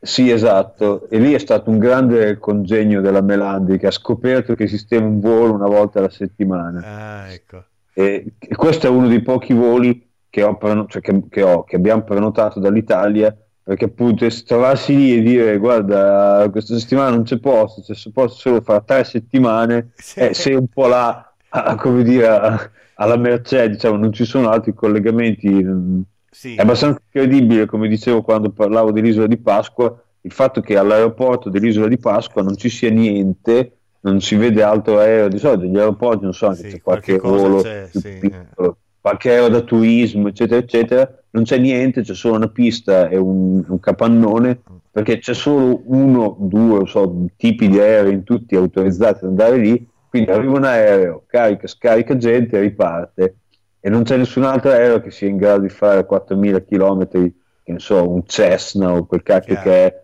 e quindi è praticamente chiuso al traffico che, che, non sia il volo di linea classico delle linee cilene. E, ed è abbastanza incredibile quando tu diciamo, questo volo al giorno o due, non mi ricordo, comunque ce n'è uno la sera, anche lì ti dici guarda, adesso siamo, siamo qui, quelli che ci sono ci sono, con la differenza, questo succede anche in un'isola, che ne so, delle olie, nel senso sì, quando sì. parte l'ultimo traghetto, però ti dà quell'impressione che comunque puoi sempre prendere un gommone eh, o, o, o, chiamare qualcuno e qualcuno arriva con un elicottero, diciamo così. Sì. Lì no, lì c'è chi c'è c'è, chi non c'è non c'è, e, e, e sei da solo. Tutta la Polinese poi è uguale, nel senso che anche lì adesso le distanze tra un atollo e l'altro sono molto meno preoccupanti, però comunque sono tipo anche lì eh, migliaia di chilometri, 800 chilometri, 500 sì, sì, in chilometri. Barca, in barca sono una settimana, 10 giorni, così tra, sì, la, cioè, tra un atollo e l'altro, eh, c'è niente da fare. Saggiamente i tahitiani che poi sono francesi, per cui questo lo dico anche con una punta di tigna perché, sì, beh, eh, se, sempre si lodi verso i nostri cugini d'Oltralpe. Eh, hanno ben trovato, infatti questo è uno dei motivi per cui ho visitato solo un'isola nella Polinesia, che è quella più vicina a Papete, a Tahiti, insomma quella che, a cui ci si arriva in nave, sì. perché appunto i tahitiani hanno capito che i turisti vogliono andare negli atolli remoti e quindi un volo di tre quarti d'ora se lo fanno pagare come un, volo Londra-New York in classe business. Sì, capisco. Perché tanto, a parte che sanno benissimo che l'utenza locale, cioè non locale, insomma, gli europei che vanno, principalmente europei e, e nordamericani che vanno là a passare le vacanze non sono gente che si ferma davanti a 600 euro per un volo, 1000 euro per un volo. Insomma lì è, un, è, un'atmosfera dove la gente spreca soldi molto facilmente e per cose abbastanza, cioè nel senso è un paese carissimo, sembra la Svizzera, perché appunto anche la pista nel, nel baracco per strada costa come da noi una cena in trattoria, insomma. Mm. E, e, e, chiaramente lì è una parte di quel turismo stralusso che diciamo così, cioè uno lo può fare ma non è poi non è personalmente quello che, che cerco io, però insomma, cioè, passare una notte in un hotel sulla spiaggia non è che l'ho fatto anch'io, non è che mi faccia schifo, però diciamo così che cioè, se, mi, se mi si dicesse guarda, spendi questa cifra X per volare 20 e passa ore, andare in un atollo e stare lì in un hotel a 500 euro a notte, non è il tipo di turismo per cui spenderei tutte queste questioni. No, infatti, neanche io, no, neanche io, infatti. No, Però... purtroppo c'è tutta una parte di, quegli, di, quelle, di, quelle, isole che sono state ormai turisticizzate. Fortunatamente ce n'è tante e ce ne sono anche tante anche disabitate, carine, per cui con un po' di tempo e una barca, ecco, lì c'è Bravissimo. veramente da girare con i matti. Eh. Quello che uno potrebbe fare esattamente, perché anche lì, al, come dire, alla, lungo la costa lì ci sono dei porti, chiaramente, qui ci sono delle barche ormeggiate e anche lì c'è gente che con la barca si affronta un pezzo di Pacifico per andare a vedere quell'atollo che sta a una settimana di navigazione, però poi quando ci arrivi è un piccolo paradiso in terra. È chiaro. È chiaro. Quello che ho visto io, sinceramente, che è uno dei, dei meno paradisi in terra, nel senso che è abbastanza. Cioè, c'è gente, insomma, non è così un posto dimenticato da Dio dagli uomini comunque ho visto i colori delle acque, da noi li ho visti solo nelle piscine, diciamo. Sì. Poi qualcuno dice che anche io purtroppo non ho mai visitato la Corsica e la, la Sardegna dove mi si dice infatti bisogna che ci vada per rimediare questa colpa. Sì, ci sono dei posti in Sardegna e in Corsica dove l'acqua è veramente una roba che sembra di essere... Ma anche alle Baleari, eh, se tu vai a Formentera, eh, Formentera sembra un'isola del Pacifico. Ecco, quindi io su questa cosa sospendo il giudizio perché L'anno scorso in viaggio di nozze con la Melandi abbiamo visitato le Seychelles mm. che nel mio immaginario era il mare quello da cartolina che io non sono mai stato al mare, il mare eh, da cartolina invece... se dovessi andare potrei andare ai tropici, un'isola tropicale che al mio ritorno ci fu questa gag perché un altro mio collega si è sposato l'anno scorso e ha fatto un viaggio anche lui che comprendeva le Seychelles, lui l'ha fatto un po' più lungo del mio, mm. ma comunque ha visto le Seychelles e la mia domanda, ma io dico, qua ci sono rimasto in spiaggia e lui mi disse, ma guarda, per me non mi è piaciuto per niente, cioè io preferisco la Sardegna e io lì mi sono dovuto, cioè ho taciuto perché chiaramente non avendo mai visto la Sardegna non posso dire, ah no guarda io le ho viste tutte e secondo me quelle sono le spiagge più belle del mondo. Eh, Dopo secondo me dal... la Sardegna, sai cosa dovreste fare? Affittarvi uno scooter giù e farvi il giro della Sardegna. Eh sì, è vero. È vero. Affittarvi uno scooter grosso, prenotandovi già gli alberghi nei paesini in giro, eccetera, e farvi un bel giro perché ne vale veramente la pena. sia, Io, sia la Sardegna infatti... che la Corsica, la Corsica forse ancora di più. Io infatti ti ho detto sospendi il giudizio perché eh, non ho mai giudicato un film senza prima, prima vederlo. Mm. Diciamo che in mezzo al Pacifico l'ho visto ed è come me l'aspettavo. Mm. Eh, ho visto l'alba sul mare, il tramonto sul mare di quel genere lì e anche quello diciamo che un po' la bocca me l'ha spalancata, me l'ha spalancata bella forte. Quello è un sogno anche più della Melandri che mio, quello di visitare la, la, la, Polinesia, comunque le isole diciamo, del Pacifico centrale dove c'è il mare e così. Però diciamo che anch'io non è che mi abbia fatto più di tanto schifo, ecco, anzi. Ecco, sì, capisco, sì. È, a Io... parte il fatto che era molto antropizzata, molto modernizzata, molto costruita, per il resto... Re sì, cioè devi un po' cercare la parte che sia, non dico eh, come dire autentica, perché lì di autentico non è rimasto molto che. Mm. Però diciamo una parte dove non ci siano i, i no, i grattacieli, ma i palazzoni di cemento armato. Sì, ecco. Per esempio Papete, come dicevo, è una città abbastanza brutta, nel senso che sembra una, una città di provincia europea, dove chiaramente la temperatura e le facce della gente ti dicono che sei Altrove. nel Pacifico ma eh, come dire il, il, tessuto costruito e quello che fai eccetera eccetera non è poi così differente da quello che potresti fare a Bologna per dire sì, sì, sì. Eh, non c'è un mare particolarmente pregiato adesso vabbè Tahiti non l'ho visitato tutta perché è un'isola gigantesca e, e, magari ci sono spiagge ottime anche lì però la parte dove si arriva quando arrivi con l'aereo dici ah cazzo papete ma Papete non è bellissima come città ci sono posti un po' tristoni. Mm. Il resto della Polinese è bella, maledizione, se non fosse che è piena di francesi, ma questo è un altro discorso. No, loro hanno, loro hanno un culo incredibile, se posso dire la mia, Presidente, perché eh. Cioè, questo è uno dei pochi paesi al mondo rimasti con delle colonie veramente così diffuse, uno è il Regno Unito, ma non ce ne sono molti dei paesi che sono rimasti un po' coloniali. Eh, e questi effettivamente... Soprattutto, soprattutto, li hanno trasformati in territori d'oltremare, quindi fanno parte delle province francesi. Sì, loro amministrativamente sono province francesi, poi hanno delle libertà, insomma non, non, è esattamente come dire se fossimo a Marsiglia, però cioè, alla fine hanno molti, molti, molti legami fortissimi con la madre patria. Banalmente tu vai in un supermercato a, uh, in un'isola dispersa e trovi il foie gras, per dire, i vini di Borgogna. E, e, e la stessa cosa non si, di, non si dice di, di, qua, nel senso che non so se poi a Parigi trovi il cocco della Polinese, questo è un altro discorso. Eh, cioè hanno, hanno uno, un andastro tipicamente francese e, e loro probabilmente hanno anche qualche vantaggio vuol dire economico, fiscali, ma no, hanno, de- hanno, delle agevolazioni fiscali, hanno tutta una serie di cose. Cioè, logisticamente per un francese andare a fare le vacanze là è qualcosa di più fattibile che per noi, al di là del fatto che cioè, comunque il volo se lo devi pagare e non è che lo regalino. E hanno questa bizzarria della moneta loro. Perché sia la Nuova Caledonia che è un'altra zona, sia la Polinesia francese hanno le loro monete specifiche che non sono di euro e questo non l'ho mai capito perché è maledizione. Cioè qualcuno mi spiegherà quale sta la razio alla base di tutto questo, però non lo so. Hanno le loro monete che però sono chiaramente vincolate all'euro, nel senso che, che ne so, uno dei loro franchi delle colonie vale 0,2 euro, che cacchio ne so, ed è un legame fisso, non, sì, sì, non soggetto fisso, a cambio. Cambia, eh Senti, eh, a questo punto siamo arrivati a un'ora e dodici. Tu cosa dici? Lasciamo il Giappone per la prossima puntata perché sennò... Sì, sì, ti riassumo semplicemente il Giappone dicendo sì, ho imparato vale la pena, non vale della, la pena. No, del, devi del dirmi... elettronico. Aspetta, del Giappone mi devi dire vale la pena, non vale la pena. Sì, il Giappone secondo me vale sempre la pena ah, perché è talmente bizzarro che noi europei ci divertiamo come dei bambini.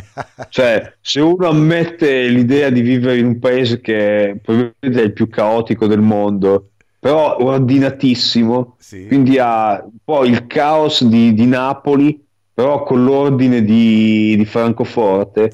E, cioè, è, è, veramente un... Cioè, non, è, non è stupido fare questo paragone, nel senso che le città sono disordinatissime, eh, nel senso che non, non sono costruite con una logica regolare, sono, i quartieri non hanno lo spirito di, di, di, come dire, un po' distinto che fa sì, che è proprio dell'urbanistica occidentale. Eh. Loro stessi non sono per un cast efficienti per un sacco di cose, però tutto è fatto talmente con una precisione, una pazienza e un ordine e una regolarità che alla fine funziona. Ah, capito. Eh, sì, cioè alla fine il Giappone funziona nonostante non sia efficiente per, per tantissimi versi. Eh, e noi, questo, noi, noi, occidentali, quando andiamo in Giappone, rimaniamo anche lì a bocca aperta, vedendo un paese dove, che cacchio ne so, eh, ci sono, non voglio dire foglie a cielo aperto, ma, ma poco, poco, poco di differenza da così eppure i treni si, hanno i ritardi che si misurano nell'ordine dei secondi. Sì. Ho preso un treno che è arrivato in ritardo, tra l'altro, ah. e, e, io non lo, non lo, capisco chiaramente in giapponese, ma all'arrivo con l'altoparlante interno il, c'è stato spiegato, insomma ho letto, che alla fine quando senti il macchinista che fa un discorso lungo alla fine del viaggio, quando stai per arrivare alla stazione di destinazione finale, okay è l- le scuse sì. formali, ma sì. con un discorso lunghissimo, si perché di solito è, eh, stiamo arrivando alla stazione di Milano, eh, grazie per aver viaggiato con Trenitalia, ci, ci auguriamo che possiate tornare a essere nostri clienti. Me. Invece lì è tutta una scusa, si, si intuisce che c'è dei, dei, dei momenti molto di ossequio perché è arrivato in ritardo di un quarto d'ora, che è una cosa vergognosa, avrà spiegato che era un indipendente della sua volontà, eccetera, però si scusano profusamente quando i ritardi sono superiori. Cioè, un quarto d'ora di ritardo in Giappone è una roba, è una roba da Karakiri, cioè... Sì, è una roba che si taglia la pancia, letteralmente. Sì, sì, sì, secondo me fu un attimo dopo aver fatto le sue scuse a tutti quanti, si è suicidato nella cabina di comando del treno, cazzo. Sì, sì, è una roba scandalosa. In realtà ho letto che dei ritardi sulle linee, diciamo, normali, non quelle ad alta velocità, ci sono, non è vero che tutti i treni arrivano in orario. Diciamo che si vede questa cosa quanto soffrano i giapponesi quando le cose non sono congegnate bene. Eh, Se uno diciamo gli mette un bastone tra le ruote o succede qualcosa che esula dal loro congegnato bene, danno abbastanza di matto, sono, sì, sì, sono impreparati, cioè noi in Italia abbiamo l'arte di arrangiarsi, per cui cioè uno, cioè, ti devono recapitare un pacco alle, alle alle due non arriva, allora tu esci, vai a cercare il postino, lo trovi per la strada, lo saluti, lui ti dà il pacco e te ne torni a casa. Sì. I giapponesi quando le cose non, non, non succedono esattamente quel piano prefissato e c'è il momento dove ti devi un po' come dire, fare ricorso all'inventiva sono, sono, sono persi, sono eh. proprio, si vede dallo sguardo che dice adesso, adesso che si fa? Eh, Comunque la prossima volta... hanno perso la guerra. Eh, esatto, hanno perso la guerra per vari motivi, tra cui per, per, il fatto che gli americani cioè, a un certo punto hanno improvvisato delle cose che non si aspettavano. Sì, esatto, si sono trovati davanti a una cosa improvvisata, esatto. no, vero, va, eh? benissimo, Presidente. Ed è anche vero, tra l'altro, storicamente, perché la famosa battaglia, cos'era? La battaglia di Midway? Sì. Perché gli americani hanno cambiato, cioè gli, i giapponesi hanno cambiato, eh, hanno deciso di, fa, di caricare le bombe di un certo tipo, gli americani hanno cambiato l'ultimo momento programma hanno deciso invece di attaccare, gli altri avevano ancora le bombe per andare a bombardare, non potevano sganciarle e si sono fatti radere al suolo. È stata un'improvvisazione americana che gli ha sconvolto i piani. Quindi... Sì, sì, immagino che anche in guerra i giapponesi fossero, cioè, come dire, talmente ligi a un ordine, a quello che stava scritto su un foglio, sì. che arriva qualcuno che con un fucile di colore diverso e loro dicono adesso cosa si fa? Cosa si fa? Non c'è mica scritto qui sul regolamento. certo. Cazzo, quello è un fucile rosa, non, possiamo sparare. ci, sono, ci sono regolamenti, anche questa cosa ci accomuna con l'Italia. So se hai presente che anche da noi in Italia è tipico, perché la burocrazia, siamo famosi anche noi, sì. solo che da loro c'è la burocrazia peggio che la nostra, ma che funziona, da noi a volte è più semplice, però non funziona. Comunque c'è questa cosa che tu vai negli uffici pubblici in generale in Italia, comunque dove c'è un rapporto col pubblico, e subito alla parete ci sono 10 fogli scritti fitti con delle regole. Sì. Che tu devi andare lì, e devi, cioè, teoricamente devi leggerteli tutti, perché se poi vai allo sportello e dici guardi, eh, dovrei rinnovare la patente, se faccio un esempio, eh. dice ah ce l'ha la marca da bollo da 16,99 che due fototessere? No. Ah ma non ha letto il cartello, quindi te dovresti andare lì, leggerti tutto il cartello ok? Prima di andare allo sportello, perché quelli dello sportello gli scoccia rispondere sempre la stessa cosa a tutti. Chiaro. Ecco, il Giappone è uguale, solo che questa cosa dei cartelli con le regole ci sono non solo a, a, nello sgabbiotto dove c'è il tizio della metro che, dà, che vende i biglietti, adesso non esiste, faccio un esempio stupido, però non c'è solo al, all'Inps di Kyoto, c'è dovunque. Ci sono dei, dei gabinetti pubblici del, del, dell'aeroporto di Tokyo, hanno un, un, foglio attaccato, una plastica, diciamo così, una, una targhetta con scritte delle regole di utilizzo. E i giapponesi amano, adorano questa cosa, che ci sia un regolamento per tutte le cose e un, un, un, foglio che ti istruisce su come fare. Io sono arrivato in hotel a, a Tokyo il primo giorno, eh, abbastanza stanco perché e abbiamo fatto un volo. per usare il cesso e minzionare prima aprire la bottega.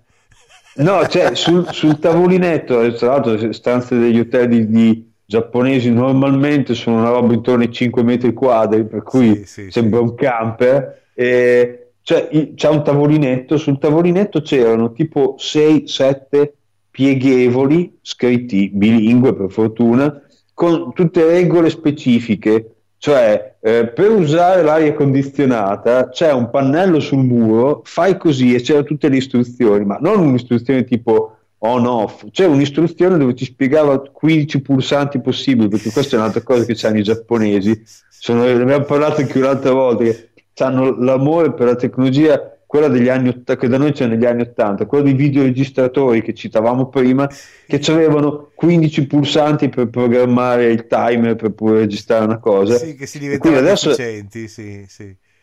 E quindi adesso c'è questa cosa in cui te c'hai Siri o quel che è, che te gli dici programmami la registrazione, e lui ti dice sì signore, ma ce l'hanno anche i giapponesi, ma quella tecnologia lì gli è arrivata anche a loro anzi queste cose forse siamo più avanti noi, però l'idea comunque che loro hanno ancora il gusto per il, il, il, display con 15 bottoni sotto, ciascuno dei quali ha una scritta in giapponese che chiaramente te non sai.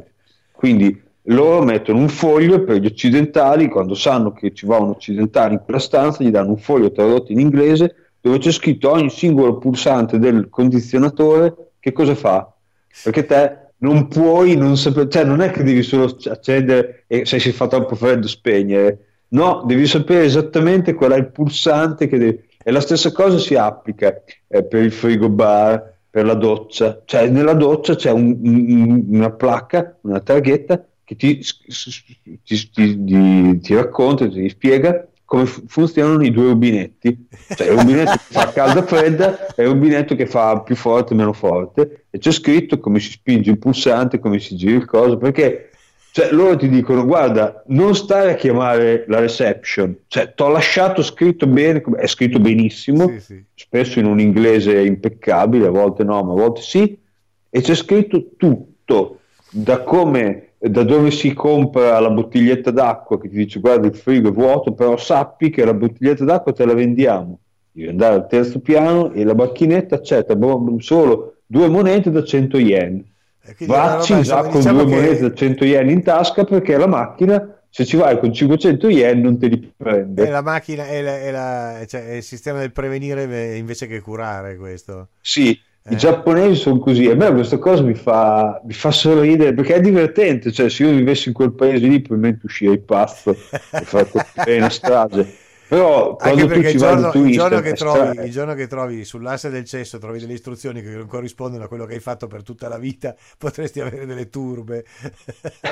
È divertentissimo perché cioè, va, sai che c'hai un aeroporto, no? E, e, e c'hai, c'hai eh, metti i cessi ele- elettronici come sì. dappertutto, ci sono anche in aeroporto. Dici, sai che ci vanno dei, dei, vengono dei passeggeri non solo giapponesi, è un aeroporto internazionale. Dici, guarda, metti una cosa che c'è solo on-off. Mm. No, cioè adesso non stiamo a fare i fini, no, no, no, no. Ci mettono una roba che è fatta di sei pulsanti e una targhetta che ti spiega cosa esattamente fa ciascuno dei sei pulsanti in tre lingue, quattro lingue, quello che è perché è un aeroporto internazionale. È delizioso, è una cosa bellissima. Io ho fatto un prelievo di bancomat, mm-hmm. ho fatto il, la, come si chiama, prelievo di contante col bancomat internazionale, mm-hmm. a, a insomma, mi ricordo dove fossi, e avere a che fare col bancomat giapponese è divertentissimo, intanto perché parla, mm. parla in giapponese e, e, già in Italia te ti immagini che cioè, te vai a fare bancomat e lui si dice hai selezionato 400 euro e te dici che cazzo vuoi? Cioè, no, no, hanno, hanno quello spirito lì. E l'altra cosa in generale è quando te c'hai a che fare con le macchinette, i giapponesi sono fanatici di macchinette, qualsiasi macchinetta, ma anche un elettrodomestico, parlano, ci hanno messo le cose per cui tu hai messo, metti dentro 100 yen e ti dicono hai inserito 100 yen. Ah, ecco, perfetto. E te dici, gra- grazie, lo, lo sapevo. Sono, so, sono, sono, applicazioni, sono eh, macchinette loquaci. E noi, cioè, questa cosa ci commuove perché davvero, anche solo prendere un biglietto della metropolitana è un, è un'esperienza divertentissima perché la prima volta tu vai davanti a una, a una macchina che sembra un, un, terminale del Telex del 1980 sì. dove ci sono 16 pulsanti fisici poi ci sono degli altri pulsanti che tocchi lo schermo e 80 scritti ma qua fa, bisogna fare una foto e, e postarla perché è, è la vera complicazione però una volta che hai capito come si fa ci sono dei siti dove ti spiega come si fa è una roba incredibile perché sarà più veloce del, del comprare il biglietto addirittura da un, da un, tipo. Cioè fai molto prima che andare da un tipo e dici mi dai due biglietti da 2 euro. Se te sai come fare la macchinetta è rapidissima, però te occidentale arrivi davanti a questa cosa che ha 16 pulsanti, 10 scritte, dici adesso non sai dove cazzo mettere i soldi perché c'ha tipo tre feritoi o quattro simili simili. Se te vuoi mettere una tessera, mo la tessera ricaricabile, mo ci vuoi mettere la carta di credito, ognuno ha il suo, il suo feritoie. Non è, cioè, diciamo pure, quando la, la, Apple ha fatto l'iPhone, ha detto cazzo, ci ha messo un bottone, anche il mouse originale della Apple c'era un bottone. Un bottone sì. ha detto, guarda, te cerca di fare tutto con quel bottone. Invece i giapponesi è cerca di fare un bottone per qualsiasi cosa. Sì, esatto, cioè, è esattamente l'opposto del design come dovrebbe essere. Sì, esatto. Eh. E noi quando ci andiamo, almeno io che sono un po' appassionato di queste cose qua, anche di interfaccia uomo-macchina, anche se non ne so veramente tante, fa così una curiosità, io rimango sempre uh, così, ah, stupefatto a vedere di quanto cazzo di compl- apparente complicazione, c'ha tutte le cose in Giappone, anche dove cioè, devi solo mettere due monete e lui ti dà una Coca-Cola. Però n- non è così semplice mettere due monete e ti dà una Coca-Cola. Eh beh, perché ci sono diversi pulsanti da spingere. Ecco. Poi vabbè, dove, dove, non ci sono le scritte in inglese, lì dopo, eh, vabbè, lì è... E lì sono, cioè, cazzi, e lì sono cazzi. Sì, perché per esempio, quando vai a mangiare nei ristoranti popolari. Io sono andato spesso a mangiare in dei ristoranti popolari, visto che stando fuori due mesi non è che tutte le sere posso andare al Grand Hotel. Chiaro. Eh, eh, per, per, per, economizzare ed efficientare la cosa non ci sono i camerieri, cioè oddio non c'è il tizio che ti viene a chiedere cosa vuoi e quindi c'è una macchina in cui tu paghi e prenoti. Quindi tu c'hai uno schermo, nei, quelle fighe c'è uno schermo, ma quelle old school hanno una foto stampata dove ci sono i piatti, tu devi premere, ci sono vari tasti che ti dici ne voglio due, eh, voglio mangiare subito e voglio due di questo piatto qui, lui ti chiede i soldi, gli metti i soldi ovviamente contanti e ti dà un bigliettino con il quale tu dopo vai a sederti e a un certo punto uno vede il bigliettino e ti mette davanti quello che hai chiesto. Però queste macchinette sono tutte in giapponese parlano, ovviamente, non può essere che non parli, e te, te devi cercare di capire e beh, stia lì a un certo punto devi trovare uno, un locale che si mette una mano sul cuore e dice aspetta te lo faccio io, sì, esatto. perché non è intuitivo per un cacchio.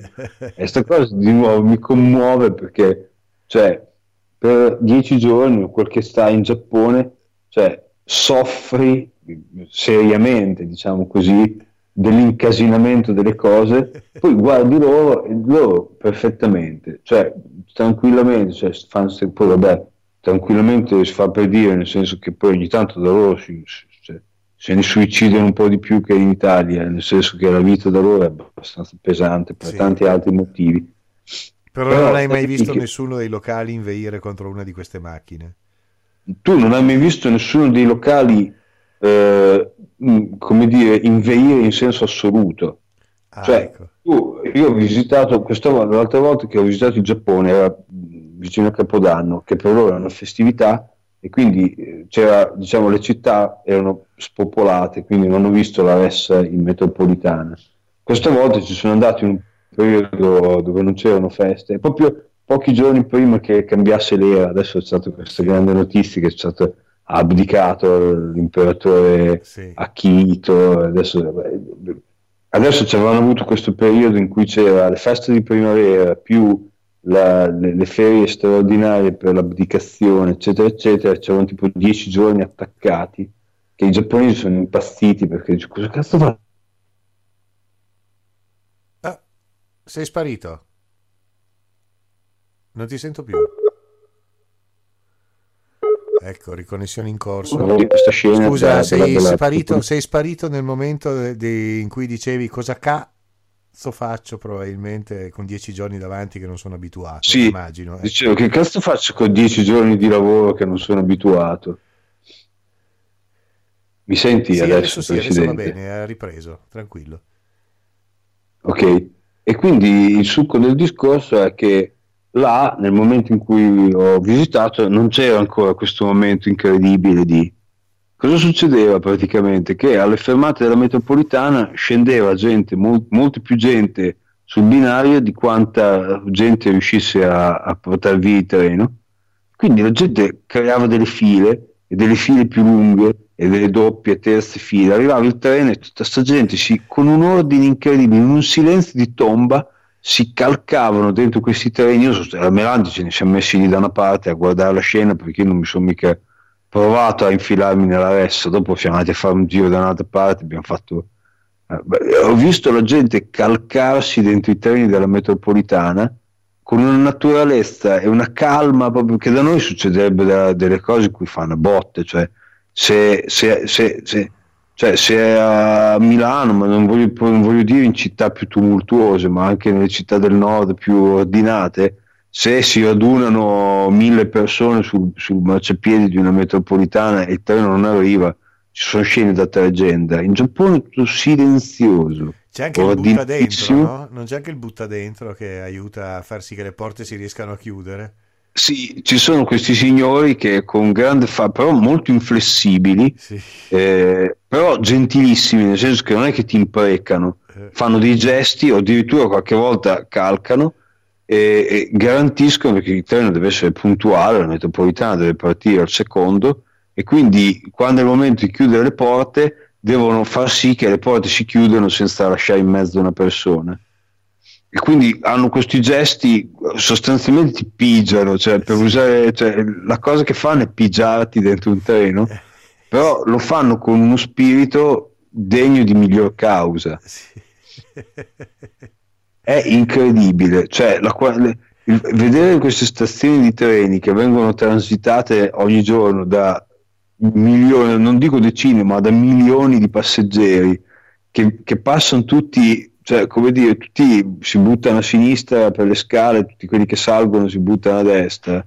E lì è incredibile perché cioè, se, se tu ti fermi, se tu stai passando in mezzo alla bolgia e dici cazzo devo guardare la cartina oppure mi devo voltare indietro per vedere che non abbia perso ti, ti travolgono perché sei la scheggia impazzita che blocca il flusso no sono in, in, in, in, panne totali perché non ti possono spintonare non sia mai che ti diano uno spintone Chiaro. però la gente dietro di te si ferma e cerca di dribblarti se stai fermi o sei un po' titubante perché loro devono andare per la loro strada però non possono dire se si sposti, si levi, non, non si permetterebbero mai. Certo. E quindi cioè, tu se nel flusso delle persone eh, esiti, cioè la gente si, si, si, si si blocca dice Dio, cazzo, perché si ferma andare, sarebbe questo? andare perché solo a divertirsi un intero pomeriggio a bloccare il flusso facendo finta di non sapere dove si va Bravissimo, è quello che io volevo fare, anzi, cioè io avevo il terrore di fare perché io sono un ragazzo molto timido e odio,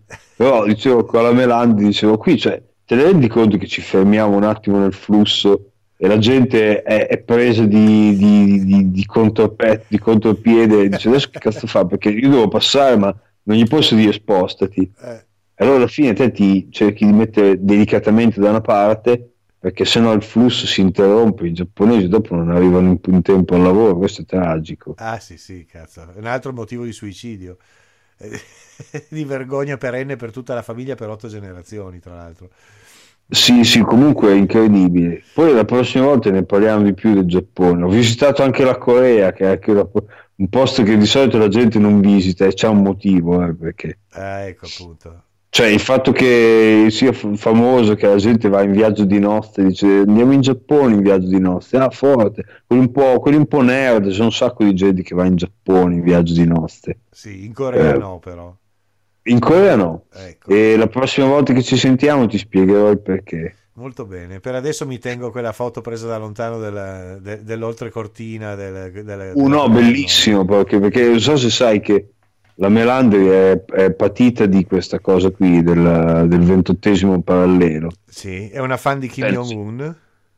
Una, diciamo che è una fan del diciamo ha del studiato regime, mi piace il regime no diciamo che ha studiato in generale la questione delle due Coree eh. e chiaramente si è interessata alla Corea del Nord sostanzialmente per il fatto che è uno dei paesi più, più, più sconosciuti al mondo sì, adesso un po' meno ma quando ha iniziato ad interessarsi una decina d'anni fa, quel che è, 7-8 anni fa, era veramente un paese di cui non si sapeva un becco di niente. Adesso si sa poco più che un becco, ma insomma niente di, di, molto, più, di molto più di così. Sì, è vero, ci hanno parlato anche in una canzone dei giornalisti, però insomma il succo del discorso è che adesso i turisti possono andare sì, non dico tranquillamente, ma c'è amico, modo di visitarla amico, da turista. Avevo un amico che è riuscito ad andarci negli anni, cos'erano, i primi 90 forse. E, ah, e per riuscire ad andarci allora era stato per sette anni in lista d'attesa e dovevi, dovevi metterti in lista d'attesa all'ambasciata coreana di Parigi e poi loro ti avrebbero detto se un giorno ti avrebbero permesso di andare. Dopo sette anni è andato con una piccola comitiva di 15 europei che erano anche loro da anni in lista d'attesa e si è fatto un giro. Ed era, lui sì. che, e lui che era di quelle idee lì è tornato dicendo tu non hai idea. no, no, ma guarda, guarda, era soprannominata, non so se sia ancora così, sotto, mh, mm, sotto Kim Jong-il sì. il precedente, non Kim Il-sung, insomma, sì. quello di mezzo, diciamo, il padre dell'attuale, sì. era, era soprannominato la Disneyland del comunismo, nel senso che c'era un, un regime comunista talmente eh, quasi da, da operetta, nel senso quasi esasperato in certe manifestazioni da regime, che la gente andava là per dirci guarda se te vuoi vedere il comunismo come lo sognava sì. di notte nei sogni bagnati Stalin o quel che l'è nei quello sogni era. bagnati il, il, il, vecchio zio Giuseppe sì. quello era io personalmente dico purtroppo non do, non do corda alla Melandri che cioè, alla domanda ma te la visiteresti? Ho risposto di no. Ma non tanto perché cioè, sia pro o contro il comunismo quanto che eh, cioè, ho, ho, autenticamente paura, nel senso che è un regime se- seriamente regime, non è un regime, sì dai, non siamo molto liberali, cioè lì è proprio una roba che è capitato che degli stranieri si trovassero lì, fossero incriminati di qualcosa che mm, non avevano una buona idea che siano stati portati a casa più vivi che morti, poi sono morti. Sì. Quindi quello vorrei evitare di... Ma anche la Corea del Sud, ti dirò, che non è un regime nel senso eh, proprio del tema, diciamo, è una democrazia non particolarmente eh, diciamo liberale. Sì, ecco, diciamo così. Diciamo, no, non è un paese 100% ok e ha de- delle manifestazioni, diciamo, non solo nella politica, ma nel, nel, nel vivere pubblico, che hanno un qualche cosettina comunque da, non come nella Corea del Nord, cioè non eh. fanno i giochi di massa allo stadio dove tutti guardano a sinistra, guardano a destra, però sono un po' più diciamo, eh, esaltati, adesso passami questo termine, di quanto me li C'hanno un qualcosina anche loro, cioè alla fine sono coreani pure loro, nel senso, sì, quelli del sud e del nord sono la stessa etnia, poi sono divisi da anni e anni di differenza di, di governi, eccetera, eccetera, però cioè, quello, il popolo quello è, insomma. Yeah. Però ecco, ho visto da lontano, molto da lontano, cioè nel senso da un punto da cui si vede, ma non è che scorgi molto di più la Corea del Nord. Ed è incredibile il fatto, vabbè, ne parlerò la prossima volta, è abbastanza incredibile questa cosa che ci sono due paesi che si guardano l'un lato in cagnesco e tra questi due paesi c'è un abisso, un abisso che sta a distanza di uh, 30 km, cioè nel senso sì, oh, la, zona, la fascia è larga 30 km, no? più o meno, sì.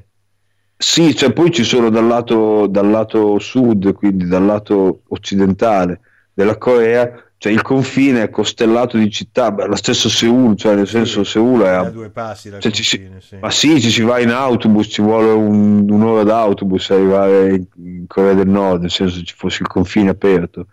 E, e quindi c'è, c'è una, una, una, megalopoli di, di, di quelle da tipo Tokyo, cioè mm-hmm. con i grattacieli, il caos, eccetera, eccetera, e di là c'è il buio perché ci sono i tizi che zappano la terra con, con un bastone di legno, cioè. mm-hmm. ed è incredibile questa cosa, 30 km e mondi completamente diversi.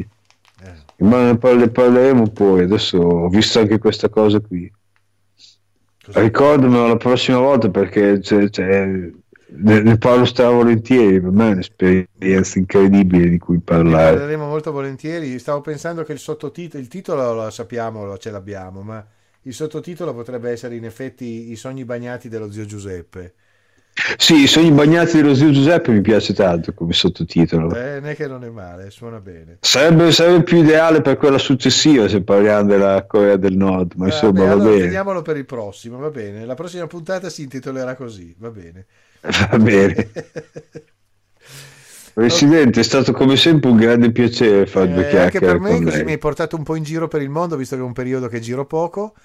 E... Io, sper- io, spero, un gio- io ho detto il sogno che una volta noi si possa uscire dall'Italia assieme, ce l'ho ancora, non l'ho perso. Eh no, ma poi, poi fatto come dico io, che almeno stiamo veramente in posti dove lì ecco, l'assenza del, del, di tutto lì è ancora più forte di dove sei stato.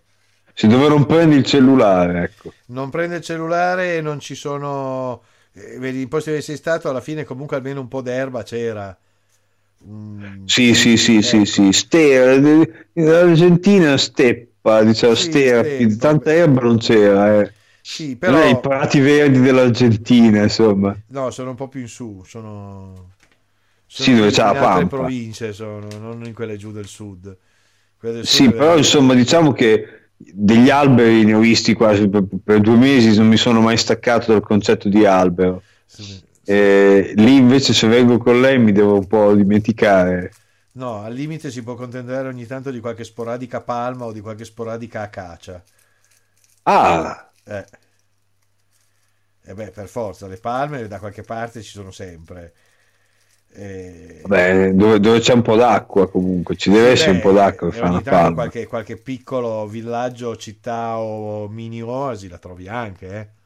Ah, okay, Però magari la prossima è tra 200 km di niente, capisci? Ecco. Eh, questo sì, sì, sì. Ecco, quel, quel genere di niente lì l'ho visto solo di, di, sfuggita negli Emirati Arabi, perché anche lì c'è una zona di deserto tra l'Arabia Saudita, gli Emirati e credo l'Oman dove non c'è un niente de nada anche lì nel mezzo.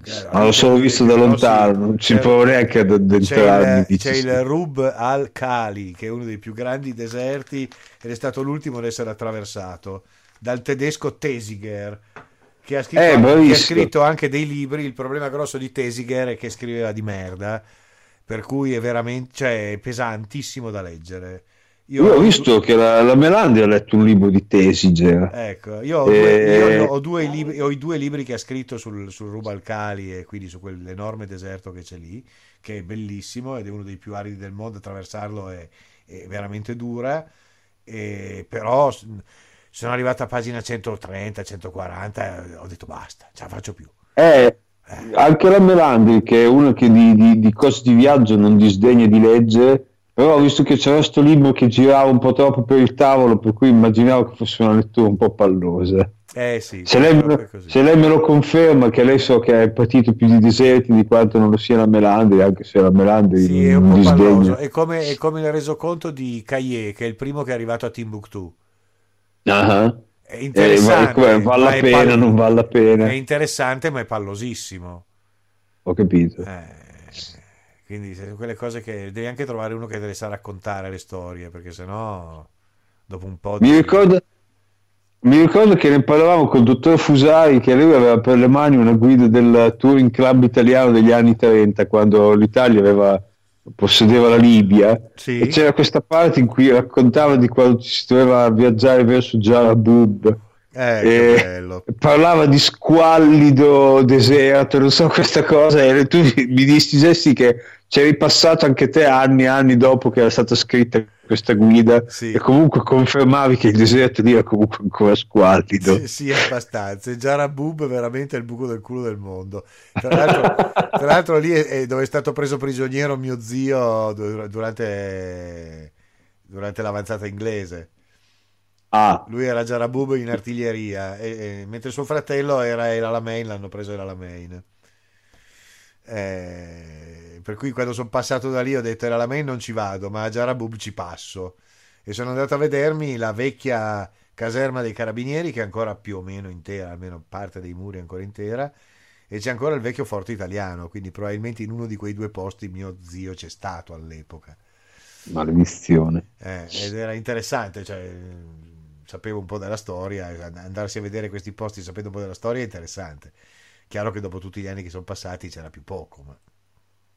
Comunque sì, ne parleremo in una prossima puntata, cioè scrivere di viaggi, mm. cioè a meno che tu non debba scrivere la Lonely Planet, sì. cioè è, un, è, una, è una ma- maletta per dire un termine romagnolo, cioè è molto difficile scrivere di cose, cioè rendere coinvolgente un racconto di viaggio che non sembra un tema delle elementari, fa, fa sì che non sembra un tema delle elementari. Non mi dire niente, io sto scrivendo, sto mettendo insieme i miei racconti di viaggio più tutto il resto che manca e sto scrivendo un libro, ormai da mesi che sto andando avanti.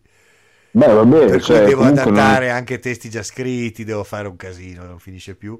Comunque sto scrivendo un libro che praticamente parla dei miei viaggi da quando ero bambino fino a oggi. E non vedo l'ora di leggerlo, eh, sì, chiaramente. Eh, io non vedo l'ora di finirlo, ma mi sa che ci vorrà ancora tanto, tanto, tanto tempo. Anche perché ah. tante cose non me le ricordavo più, ho dovuto andare a cercare album di famiglia vecchissimi, rimettere insieme le cose. È stato, è stato interessante per quello, tutta la ricerca degli anni, da quando avevo 3-4 anni fino a quando ne ho avuti 18 ricostruire sì. sugli album fotografici di famiglia dire ah già è vero andati, siamo andati lì poi l'anno dopo abbiamo fatto quell'altra cosa poi eh. allora poi ti tornano tutti i ricordi in mente però ti vengono così no? sparsi quindi ogni tanto dici ah, aspetta ieri sera mi è venuto in mente che quando siamo stati in Jugoslavia nel 68 eh, c'era anche questa roba qua mi apro il capitolo e vado ad aggiungere la bozza di questo pezzo è, è tutto così perché per adesso è un'enorme bozza sto ricostruendo tutti i pezzi ed è un casino. Per di più quello che no. è già scritto è scritto da diario di viaggio, oggi abbiamo fatto questo, domani abbiamo fatto quello, faremo quello, quindi anche lì è tutto da rivedere, da rimettere in ordine, da riscrivere. È un lavoro infinito immenso, però mi ci sono buttato e adesso prima o poi riuscirò a finire a portarlo a termine, spero. È, è veramente incredibile, anche perché pensavo, mm. quando mi è capitato di, di viaggiare questa volta, è successo un paio di occasioni in cui volevo assolutamente dire qualcosa per la radio, eh. ma non, c'era come dire, connessione di qualità sufficiente per fare una telefonata. Allora ho registrato delle clip. Ecco. Eh, eh, eh come dire, eh, raccontare qualcosa di un viaggio evitando la cosa di oggi ho visto questo, la cosa interessante è questo, questo, questo. Raccomando di mangiare da Gigi, dove è molto sì. buona la paiata. Cioè, è molto difficile andare oltre il livello di guida turistica, ma cercare di raccontare cose che coinvolgano l'altro e anzi magari gli dicono oh, se hai voglia di viaggiare vacci perché io te l'ho raccontato in un modo bello. Mm. Se non hai voglia di viaggiare leggimi perché cioè, ti faccio quasi vivere l'emozione di esserci andato te senza dover sbatterti per andarci. Esatto. Eh, non è facile per un cacchio, diciamo no, infatti, così. è molto difficile, bisogna applicarsi e è un lavorone, però insomma è interessante. Io, ovviamente ti auguro buon lavoro per questa cosa. Sì, sai, devi anche prendermi la, la foga. Ogni tanto ho il momento che per 3-4 giorni è lì acceso sulla scrivania e aggiungo pezzi. Poi per 5 giorni, 10 giorni non mi viene in mente niente, non lo tocco neanche. Quindi sai. Eh, mi immagino, cioè, ho detto, non è mai stato facile, non è mai stato subito. No, infatti, è abbastanza complesso. Comunque poi, poi dopo, quando avrò finito questo, scriverò il libro sulla storia del libro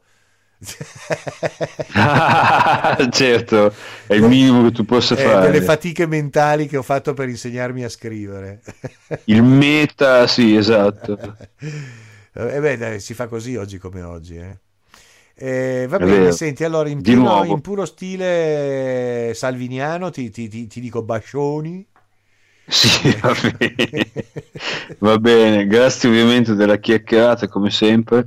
Ecco, e ci risentiremo prossimamente. Mi saluti la, la sua consigliera e sì. mentore lì a fianco.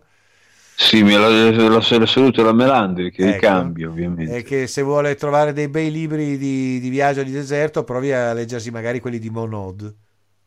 Monod, esatto. va bene. Ecco, quelli sono scritti, sono scritti bene, si è esplorato tutto il Marocco e Mauritania negli anni 50 e 60 a cammello.